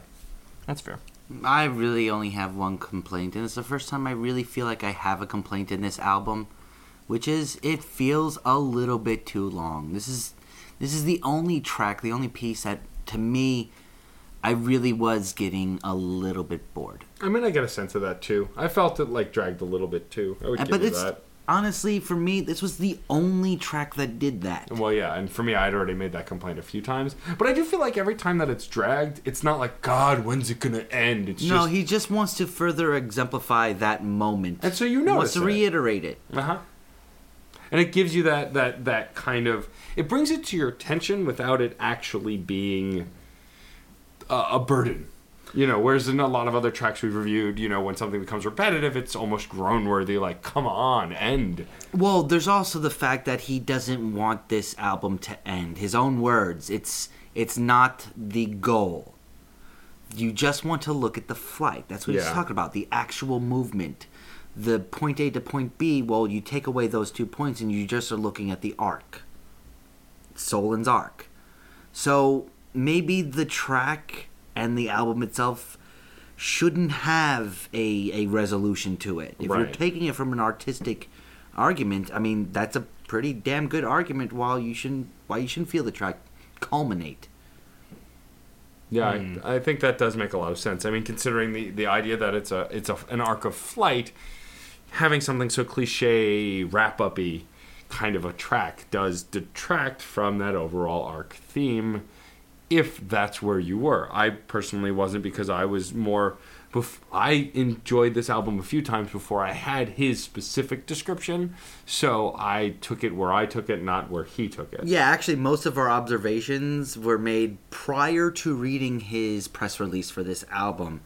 Um, Well, sure, that was the point I made in the beginning, is Yeah. that you have to grapple with your impressions versus what he intended it to be. And um, we did it in exactly the order I would ask anyone else to do it. Listen to the work, and then read the, the write-up, because you need to really see how well it worked in the aftermath. If it's just completely off base, maybe he wasn't so successful. Yeah, I think that's a fair point to make. I feel like with artists who do this, make a summation before their album comes out or after, we've made fun of certain artists for doing it too much. It It's a very easy thing to do. You could Yeah. write something, you could write your words to the music in the aftermath. Well, that doesn't mean the inspiration was behind it. That means you ascribed things. Like what it, for instance, we very often do. Sometimes maybe we're right, sometimes maybe we're wrong. It really is going to depend on the listeners, on the listener in the end. So whatever you write in your liner notes is really just for for fan service and people who like to soak up knowledge about artists and concepts. Yeah, that's fair. I think it's time we get into the wrap up. So let's start figuring out where we are with this. Um, the first thing I want to say to John is that I'm so grateful you didn't bring us under the DeepChord because that's what I was afraid of. When you I, I did my best to bring something in a similar artistic vein To Boards as of Canada. To, to Boards of Canada, Yeah, to which the- you did. What I tried with DeepChord, uh, what I succeeded almost with Aphex, but now I think I got it. Speaking of Aphex and those other bands that we've reviewed instrumental, I mean, it's hard to not compare to other instrumental albums we've done because we don't do as many instrumental albums as we do albums in song lyric format. Um, but for this, for me, it's an interesting relationship I have with this record because now that I've listened to it a few times, I don't know. Like I felt like Boards of Canada had more standout moments, like bigger moments, but as a whole, cohesively, this album pulled together a lot more than a lot of than than than than than Boards Canada did. Well, Boards was apocalyptic Yeah. It was Kind of. definably po- apocalyptic. and almost on the We're in- nose that yeah. way. yeah. And whereas this, it makes you think a lot more. I mean, we had a lot of disagreements that weren't all wrong; they were all different. And We by the way, since he keeps re- referring to Boards of Canada, that's back in episode 54, and the album we're referring to specifically is Tomorrow's Harvest. And I just feel like this one, to me, really, I, I connected a lot more to it through all of it. I was, or at least my mind was going more. I was creating these scenes, these scenarios, these movements, these motions, and I didn't really get that in everything in Boards of Canada. Um, but that said, this is not about comparing it. Let's focus on what we have here by Kangding Ray. Um, I think that it's very interesting how he really did weave these tracks so strongly together. This is the first time I really did have a strong sense of arc and theme before I even came to the podcast, to our listening party that we do before every episode. I really did have something established in my head. It wasn't a realization we made here. We were all kind of on our own pages once we showed up, which is unique for us. Usually we do have a lot of aha moments listening together, which is what the group listen is designed for. I kind of had those there were no real big aha moments. It was just kind of moving through, understanding as I went. Um, I know Steve's going to speak a little more to what uh, Kang specifically said about this record, but for me, the arc and theme I created in my own head is pretty strong. And besides that, I don't know if I enjoyed the record specifically, but I was engaged in the record the whole time. And that was interesting to me because there was no moment where, even though there were moments where I felt that it was repetitive, there were no moments where I went, I'm out. I'm, I'm, I'm, I'm got peace. I'm gone, guys. I'm done on this track. I never really left this thing that was created, this, this scene, this location. I was uh, immersed the whole time, and I think that's important. And I did strongly emotionally collect, connect on several tracks, whether it was fear, realization, acceptance, denial. There were these emotions throughout the record, and um, a fluidity too that can't be denied. So, you know, we mentioned Liquid on multiple tracks. So I think for me, it stands at a solid 4, 4.25 for me. Um, I, really did get invested. I think what would have taken it to that 4.5 or higher is if I didn't actually step out even enough to say that it felt repetitive. Even though it didn't remove me from the songs completely, I did acknowledge it. And if I were really truly immersed, I wouldn't have noticed the repetitiveness. So that's what hurts it a little for me. So what was it? So 4.25 for me. 4.25. It, it's a very strong record. I really like what he did. I don't know that I would go- get into this album a lot, but as an experience, I would definitely put it on from time to time. Okay. Let me approach this in a way that we have avoided for the duration of the album. Discuss our impressions and then discuss what it means from what the artist intended. I'm going to go with the what the artist intended first, and I'm specifically going to refer back to those liner notes that John read earlier on. I know it was a while ago, about an hour and a half ago, so in case you forgot them, I'm going to walk through these these words here and, and, and actually address whether some of the things were actually accomplished. A stone throw just to watch it fly. So we have complete for the sake of it right here, essentially. That's what this album feels like. I'm with it so far. A projectile launched for the sole purpose of drawing a ballistic trajectory in the sky. The Solens Arc is what remains after the subtraction of the goal. Goals which we repeatedly were trying to apply and add though he mentions subtract which is it, it tells me that we're playing right into his hands that we're trying to add goals and ascribe things to to t- ballistic trajectories. And well what is the ballistic trajectory? Is it warfare? Is it warfare? Is it, is it the arc of civilization itself? We had a lot of theories here. In the end of the day perhaps it's everything perhaps it's nothing when you subtract the goal he continues all you're left with is a simple parabolic curve, defined by gravity, impulse, and starting angle. Just the angles that were present in the music itself. No target to hit, no catharsis to wait for, just the beauty of the flight. The arc as the purpose, in the form of four variations, which we had constructed from disintegrated melodic textures, and they were barely melodic to begin with, let alone having the chance to disintegr- disintegrate, and also dismantled beats, which we certainly felt but sometimes they were more regular rather than dismantled.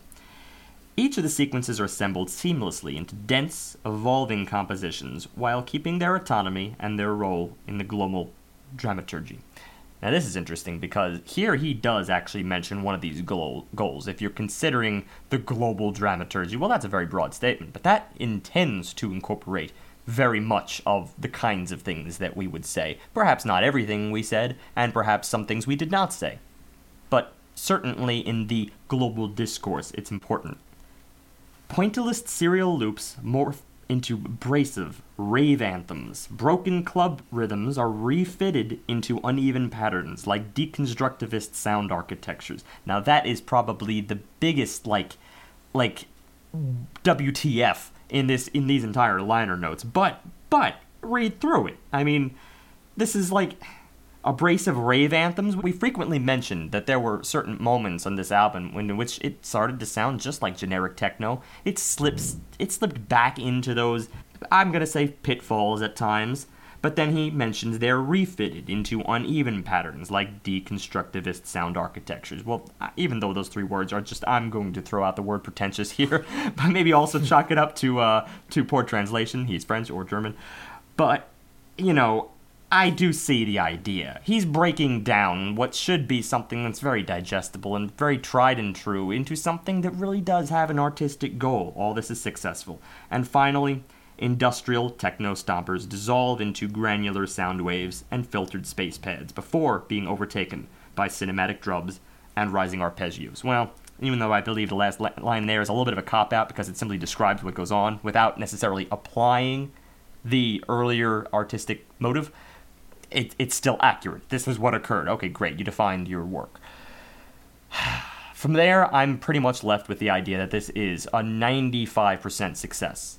In, in terms of just describing arcs themselves, I mean, it's interesting how, how frequently we go back to musical arc because we're always looking for the emotion that provide that it provides us, and he's actually just looking for for for literal arcs, the arc that we're left with and we're left to to associate and and and interpret through the lens of physics in the known universe. I mean, that's one thing, but then there's the other thing.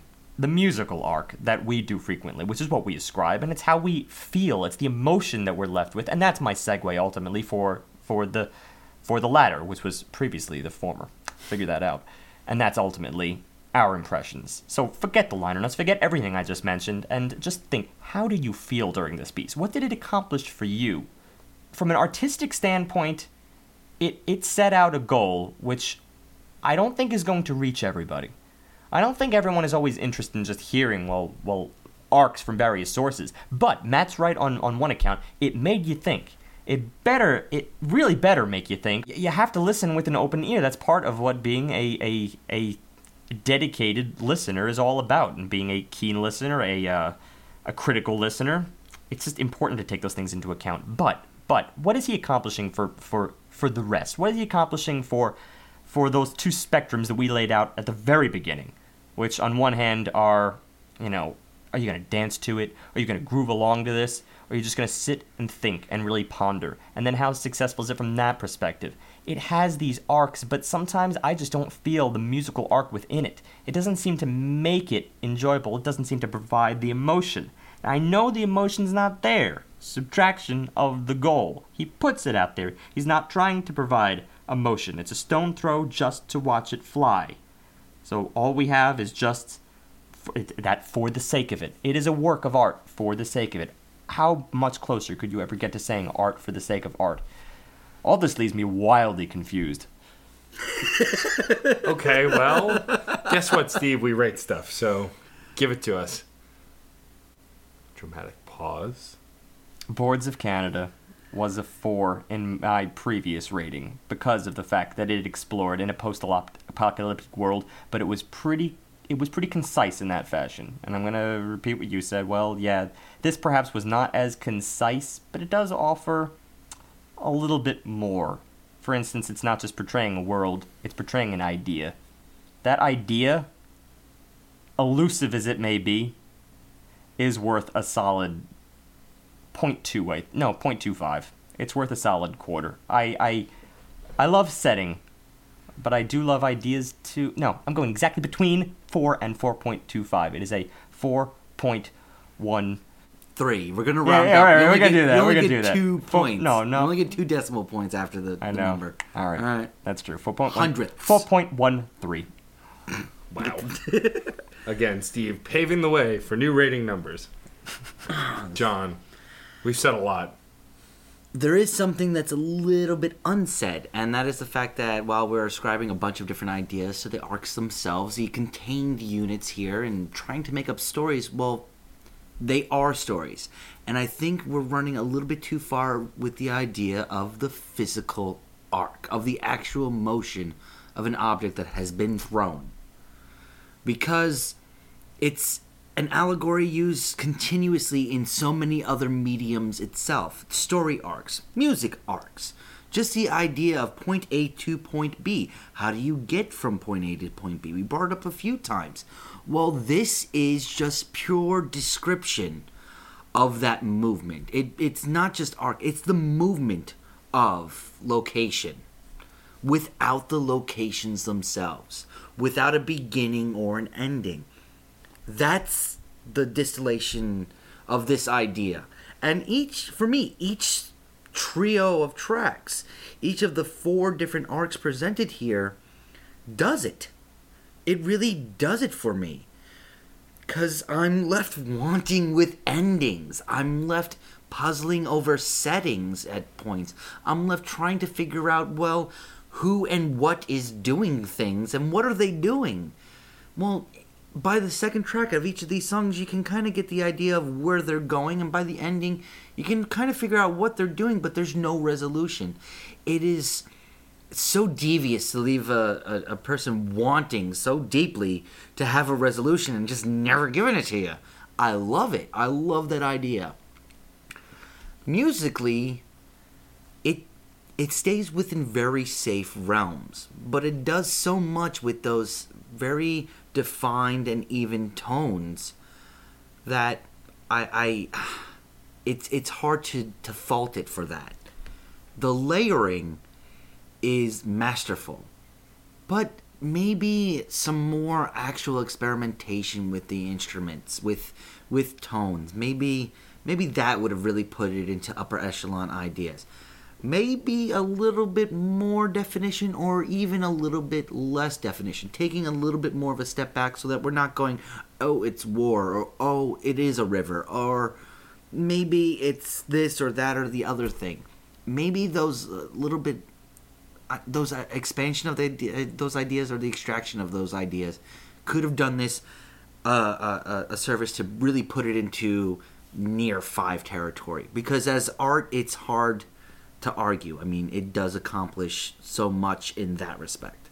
I do have to interject just to comment on your idea, your concept of, of an arc that doesn't necessarily satisfy you as as being just as powerful as an arc that, of course, provides the traditional resolution. But the Mm-hmm. arc that I'm I was ascribing to it, that I claimed that it did not have necessarily, Was it was macro. is it is not implying that arcs need to have musical resolution. I'm simply saying that there are there are certain tracks in here that I think could have been done out of order. I don't think you would have noticed. I think we would have simply ascribed different things on it. I think I- there's yeah, there's, see, I would argue there's that. displacement in this record, and, I would and things that. he gets away with as a result. That's it. Yeah, I wouldn't. I don't see that. Oh, okay. I don't see some of the length problems you guys have. But I'm, I'm not. You know, just Well, with the individual tracks, problems. individual tracks, we, we you, you two did say a couple of things were a little too long. I I don't see many much of that until Sun, the final track, but it's it's almost it's almost the last little shot in the eye of just uh, is it going somewhere? Is it going somewhere? Nope. Well, you know what? It's art, and that that that's it. It really does distill. This is a true art album, but it, it doesn't quite reach those upper levels. I'm I'm right on board with the two of you. Um, it's a four two five. It's it's straddling the line of what of the artistic expression that Boards did with the the catchiness and the immersion that Aphex was able to do. And both of those were in the same category. They were both for me around a 425, if not exactly that. And I would rank this up there as far as both the combination of enjoyment and um, thought provoke how, how thought provoking it is. It it straddles between exactly what those two did for me. So I really can't separate it from that category, from that level. I think there's a safeness in his brilliance. Yeah, I would agree. I think we're all kind of agreement in that. This We've is his fourth it. album, and he keeps doing. And I, I've seen some of his actual physical artwork. He keeps going the extra little distance, and people are ranting and raving that this was the most experimental and the most out there. I'm I'm kind of afraid what he's going to be in like in 10, 15 years, and still trying to push the envelope, still trying to refine it. That might be like some truly effed up stuff, Could be. and I'm kind of I, I'm I'm scared, but I'm kind of hoping for it too. Yeah. His, I mean, that, that safeness will keep it from upper echelon to me. As we as Matt said, up aha moments are so important, but that's Yeah. clearly not what his goal is here. Yeah, for sure. You know, it's just that the aha moments are the things that are born out of out of brilliance, serendipity, and and also a lot of hard labor. Some of this, I think, I think was a I think was a a natural experiment of more of a th- it was a thesis. It was a thesis. Absolutely And that idea is worth that four point uh, two five because you will never hear it done again. Actually, four point two five or four point three, we're pretty we're all pretty much the same territory. It's no big deal. So um, so yeah, there you are. From there, I guess we'll go to a little topic that I I I, I hinted at toward the beginning of, of this album. And that's, of course, the case. What we were dealing with is the idea that it's a vi- it's almost a visual art piece in the visuals that you get as a result of this, right? Mm-hmm. Even if that visual is just what he he put forth, the simple ballistic art. It's Yeah. something it's something to look at. And there's a visual art piece within it. He of course it helps that he himself is a visual artist and is capable of of, of very very intriguing things that are all over his website. Um, m- machines that that are art in themselves and there's so much, you know, cross pollination here with just what this is, which is machine in the music. And it got me thinking about, you know, a a certain discussion we were having before the podcast, which is what's the line between, let's say, a visual art piece and what we traditionally call the music video, where the music is the initial spark, and then it, as it took quite a long time before we actually started, you know, laying visuals to it. Of course, earlier than what we we see as the traditional music video, which is like an art piece incorporating a visual element to the music element. We had other examples where they were integrated, like for instance the musicals that you'd get back in the 30s that were very uh, very grand and, and, and experimenting with interesting um, with interesting directing styles like you'd establish an array of dancers in a circle and then put the camera on the ceiling and look down at the array of dancers doing kind of like Rockette-esque moves. And they were far more elaborate because, of course, you now have the ability to change where the viewer is via the camera location. It's Their eyeball, yeah, perspective. The eyeball is above, it's below, it's it's through glass, it's through water. Fascinating things were done back then, but it was never applied to, let's say, individual uh, or broad form broad art forms like like singles like albums until like the 60s and 70s then we get our traditional music video where always the music video seems to be the supplement to the music itself which should easily be a standalone thing shouldn't need the video but it's nice to have it and it just will take you to that extra level but then there's the flip side, and this is, of course, what visual artists have been doing for a while now, um, incorporating a musical element into their visual work. And in those cases, often the goal is really more about the visual sensations that the that the, the visual work of art is, is providing you. And then the music is meant to kind of guide it along. Like, a perfect example I would have in the flip, flip side would be the kind of work that we saw from the Quay brothers back in, let's say, the 1980s. They were these big guys in clay animation, claymation, right? They would do a lot of model work, and they would have it's like stop motion. They would be filming this, and of course, you see their characters. They're very, very macabre figurines moving around and and performing very macabre acts. But in the background, you would always have this extra oomph, which was the audio element that seemed to set the stage a little bit. And he would use lots of, uh, they would use classical pieces like Janacek and that sort of thing. But where is the line between each? If it's simply the impetus of one to the other, then where is the mi- middle ground? And what's, when does one cross the line? I mean, I think it depends. You mentioning perspective is very important because I think perspective on the topic is also really important. I mean, also with music videos, there's been a lot of change to them with the YouTube generation. A lot of people have access to music and videos and artists that they might not have had before the internet age. I mean, what sparked me bringing up music videos in the first place is um, Knockjaw, not very frequently mentioned on the podcast, um, introduced me to a band this past week that I've since become kind of obsessed with. But what hooked me was a music video he suggested called Ghosts by Mystery Skulls. And what was interesting about this music video, typically a music video created by the artist has either a narrative or a visual or whatever that ascribes to the song.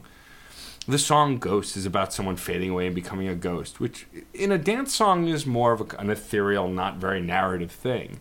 But the animated music video that a fan of the Mystery Skulls created, that I liked better than the official music video, had this whole narrative story within the song that for a moment you almost forget about the song and you're just watching the story and the story the music is just a dialogue for that music video which is interesting to me That's fascinating because I think I had the exact opposite reaction with the example I just brought up uh, with the Quay brothers. Mm-hmm. Um, a, a friend of mine who who was very much into visual art and uh, and and sculpture. Right, she went to Yale for art, so she's she's very much in in the conversation.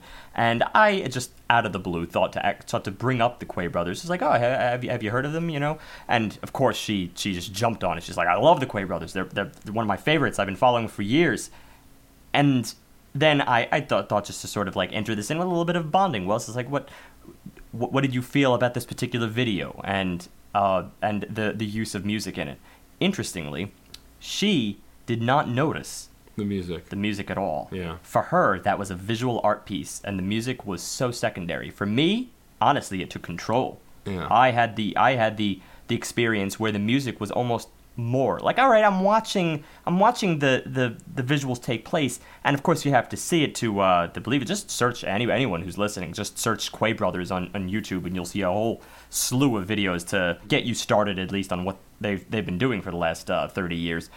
And they definitely i know that their goal is probably more visual and that the music was sometimes an afterthought but in that case, it boils down to more perspective. If you're maybe a more musically minded person than visual art, for instance, I never went to school for visual art. I'm the antithesis of her. I went to school for music. I could barely draw a circle. But, like, this, you know, so naturally, there's probably some things that are going to get me more than others. Not that I'm not intrigued by watching, but certainly there's just there's moments in the music where I felt I, I felt the artist's goal in timing there. And that's the kind of things that you can do with music that you can't necessarily do with art is is incorporate timing. Those peaks and valleys and for instance the things we were lacking today, those aha moments that when they sync up with the visual, that's going to just, you know, blow your mind in a certain way. I couldn't imagine anyone viewing these types of videos without listening to the musical component. Well, it all depends on the order in which a product is produced.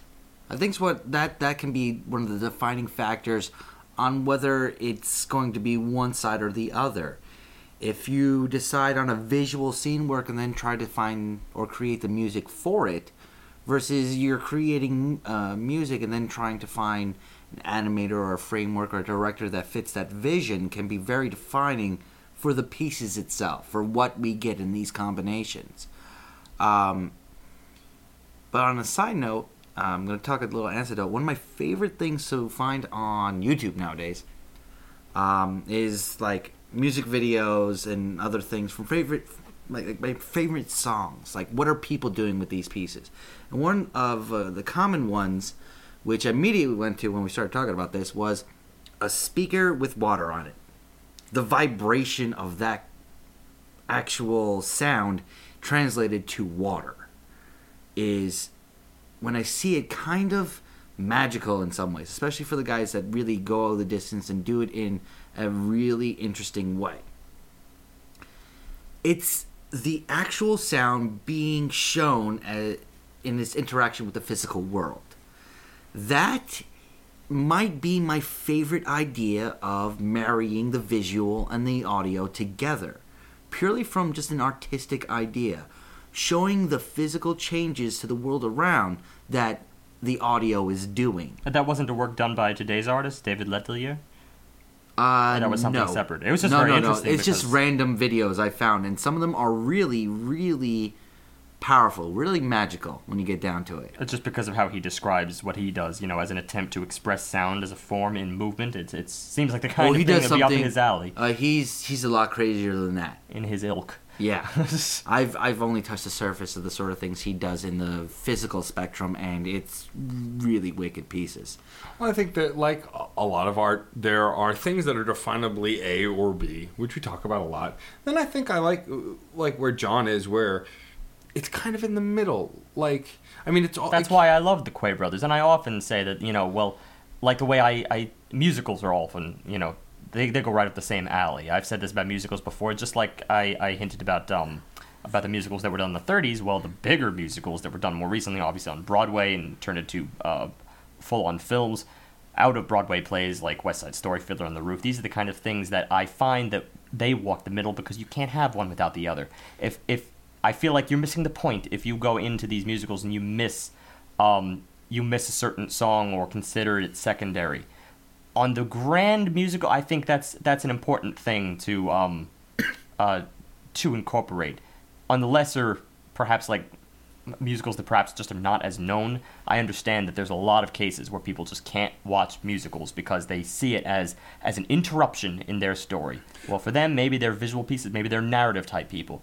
I mean, it could be, but also we were talking about this a little bit off the air, and Sarah mentioned that the stronger musicals succeed when the narrative is seamless with the music.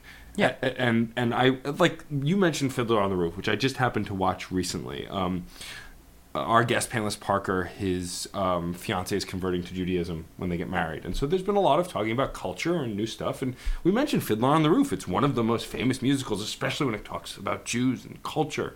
You know, especially in that town and what's going on.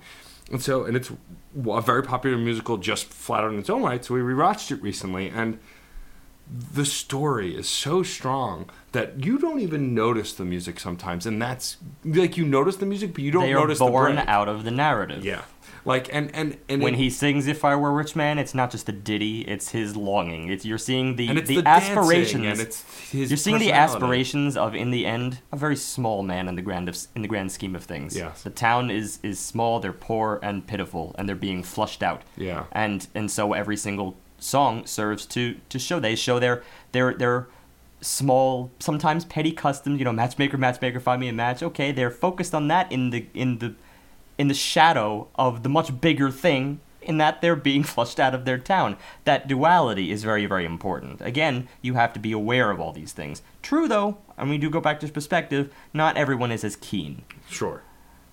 And I mean, if we're, if we're gonna talk stuff like Fiddle on the Roof, I mean, the whole realm of of uh, more music oriented movies in general. I mean, we've talked a lot about uh, specific pieces like Scott Pilgrim versus the World. Way back when, when we were doing our favorite compositional or scores or just con, uh, compo- uh, Composers. composers, things like that. Back in the early year, uh, early years of this podcast, I mean, we were talking things like Sucker Punch and stuff like that. Frankly, when I'm thinking about it, it just I can't remember the soundtrack that well. To what? Things like Scott Pilgrim versus the World. Oh, I remember perfectly. Song for song, note for note. Can you remember the I remember, soundtrack I remember quite a bit without the visuals? Yes. Can you remember the visuals without the soundtrack? Yes.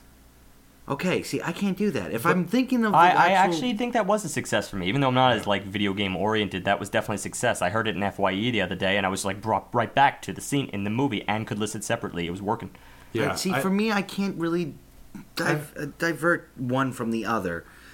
When I'm thinking of the visuals, I can think of the visuals. But when I'm thinking of the music, I can't help but think of the visuals. See, for me, the soundtrack was created in such a way for that movie specifically, and it's why I will sometime in the future, because I did a feature teasing it, do my article on comparing the music and the movie of Scott Pilgrim together. I think it was a brilliantly set up soundtrack. A because the animator, uh, the the artist who uh, Brian Lee O'Malley, who's responsible for Scott Pilgrim, um, the writer and creator, those bands that Scott's either wearing a T-shirt of or in the comics he's wearing a T-shirt of are bands that he actually liked growing up in Toronto, and so they are so rooted in the story of that movie. But the songs themselves, on their own right, are great songs that stand out, and I think that's where that kind of dichotomy for me marries them and also separates them for me. And I'll get more into that when I eventually write that article. True, and then I guess uh, just because it's topical, and we were having this discussion a little bit earlier as well. Um, in terms of like you know the TV musical or the TV friendly musical, something that's popular lately on ABC is is, is Galavant, Galavant. and you know it pursues.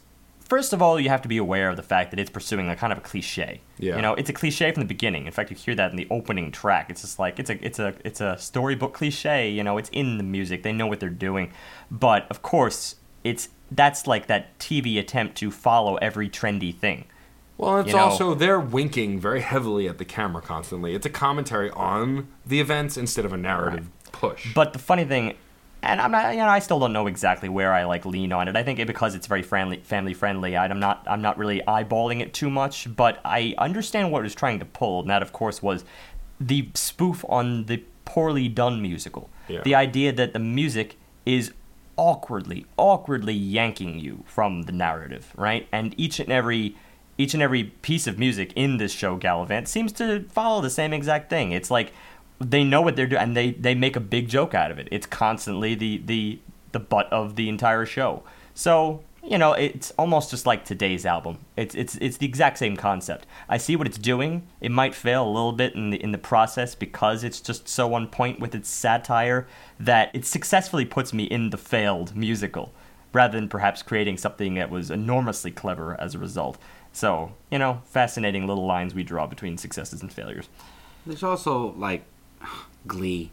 Oh my god. I tried really hard to get into that TV show. Like really hard because it's a great concept. Take music and try to tell a story with it. But the problem is they were taking music and shoehorn, shoehorning a story to it- fit the music, or vice versa, trying to make the song fit what the story was trying to uh, convey. It's great music. It was an okay story, but they were separate elements, and really one detracted from the other as you're watching it. Well, I'm not incredibly versed on Glee, but I do I do kind of I did feel that fir- it was it was lie. pursuing maybe even the progenitor of the same Galavant notion. Like it was just trying to do the same thing, but in a high school environment. I mean, I I did watch over the first season. Did you find it successfully I- satirical? I couldn't stay with it. I just couldn't stay with it because it was trying to be a little bit too much of a satire. It was trying to be too heavy in the irony when they're using certain songs, too heavy and on the nose when they're using other songs. I mean, it was it was going not for drama, but for drama, like the big overture, which Well, for school- music and for high school, both honestly, that is perfect. If you want high drama, if you want a lot of emotion, high school music seems like a match made in heaven. Didn't just just didn't jive with me. I still have to go back to satire on each front, though. In each case, it was trying to do something clever by by by shoehorning it, just as you put it. If you shoehorn it in, well, then you're kind of commenting on how poorly it is done by other forms of art, which may have really intended that it would not be as noticeable. But in these cases, I do believe it was intentional. It's just like, well, is that your is that your type of of is that your shtick? Is that your type of humor? Are you going to get your kicks out of watching something like that? Um, much like, let's say, I would enjoy watching an MST3K, you know, because Right. of how they set. Like, you got to love the bad, you know. Right. Well, I mean, in that point, it, it's laughing at something because it's terrible, which we all do for certain reasons. But it's it's you know it's a it's a tricky bridge to cross when you've made the fourth Scorpion King movie as a gag, and it's purposely terrible. Do people really care at that point? You know, it's that kind of a thing. Yeah. I, I, want to admit something. I'm not a big fan of Mystery Science Theater anymore. Um, Well, it's been off for like 15 years. I know, I know, but I can't matters. even rewatch the stuff, even though I loved it growing up. I don't know why. Oh, that's a I shame. just gotta, I just gotta say, I'm not a fan anymore. That's a real shame. Yeah. That's a shame because you're We are- kind of alone because we are totally on still on board with it. We I are guess we I are just not don't friends. Like, I don't Yeah. like people talking during we my saw movies. it in the theater several times. That's right. I will years. see I will see Joel and and Mike as many times as possible. Yep. And Crow and and Crow. Um, I think what we're saying here, instead of a summation, I, pr- I present this. I would love for anyone listening, if you made it this far, which we love when you do. Um, because today was rough. today was long. Um, it was a long review. But if you made it this far, please tweet or comment on Facebook with the hashtag What's Your Art and tell us what's your music art? Like, where do you stand with this? Where do you stand with your perspective of is it a visual promoted with music or is it a music video that blends with the music?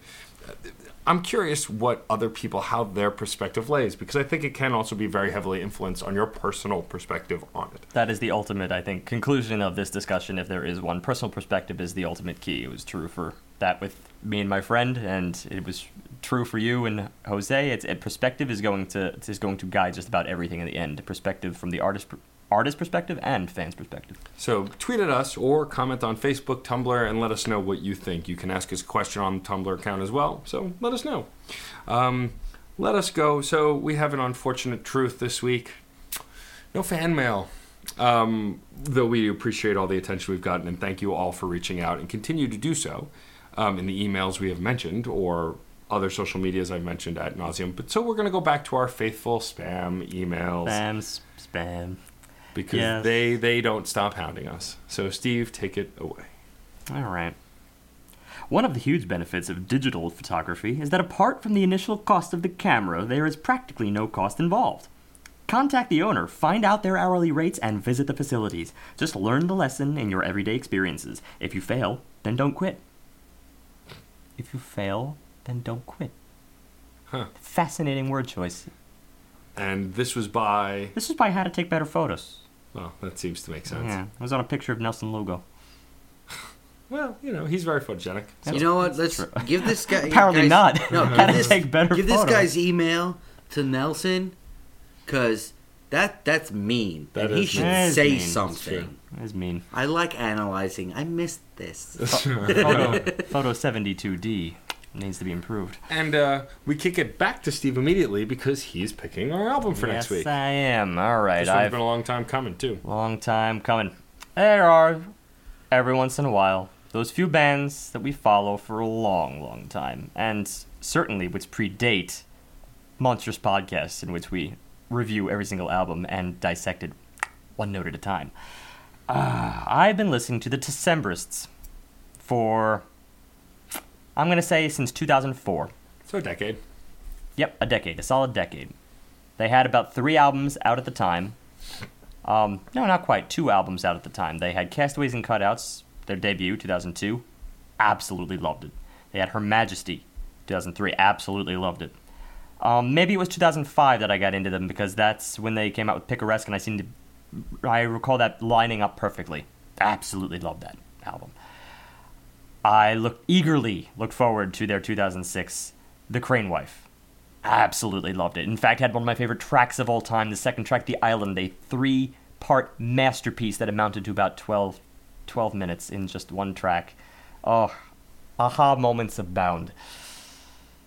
And then they came out in 2009 with Hazards of Love, a concept album, the perfect culmination for what the Decemberists had been doing all those years. It, everything, their entire shtick, made apparent in, in, a, in a vast storyline that, guess what, featured Shara Worden of My Brightest Diamond. Crossovers abound.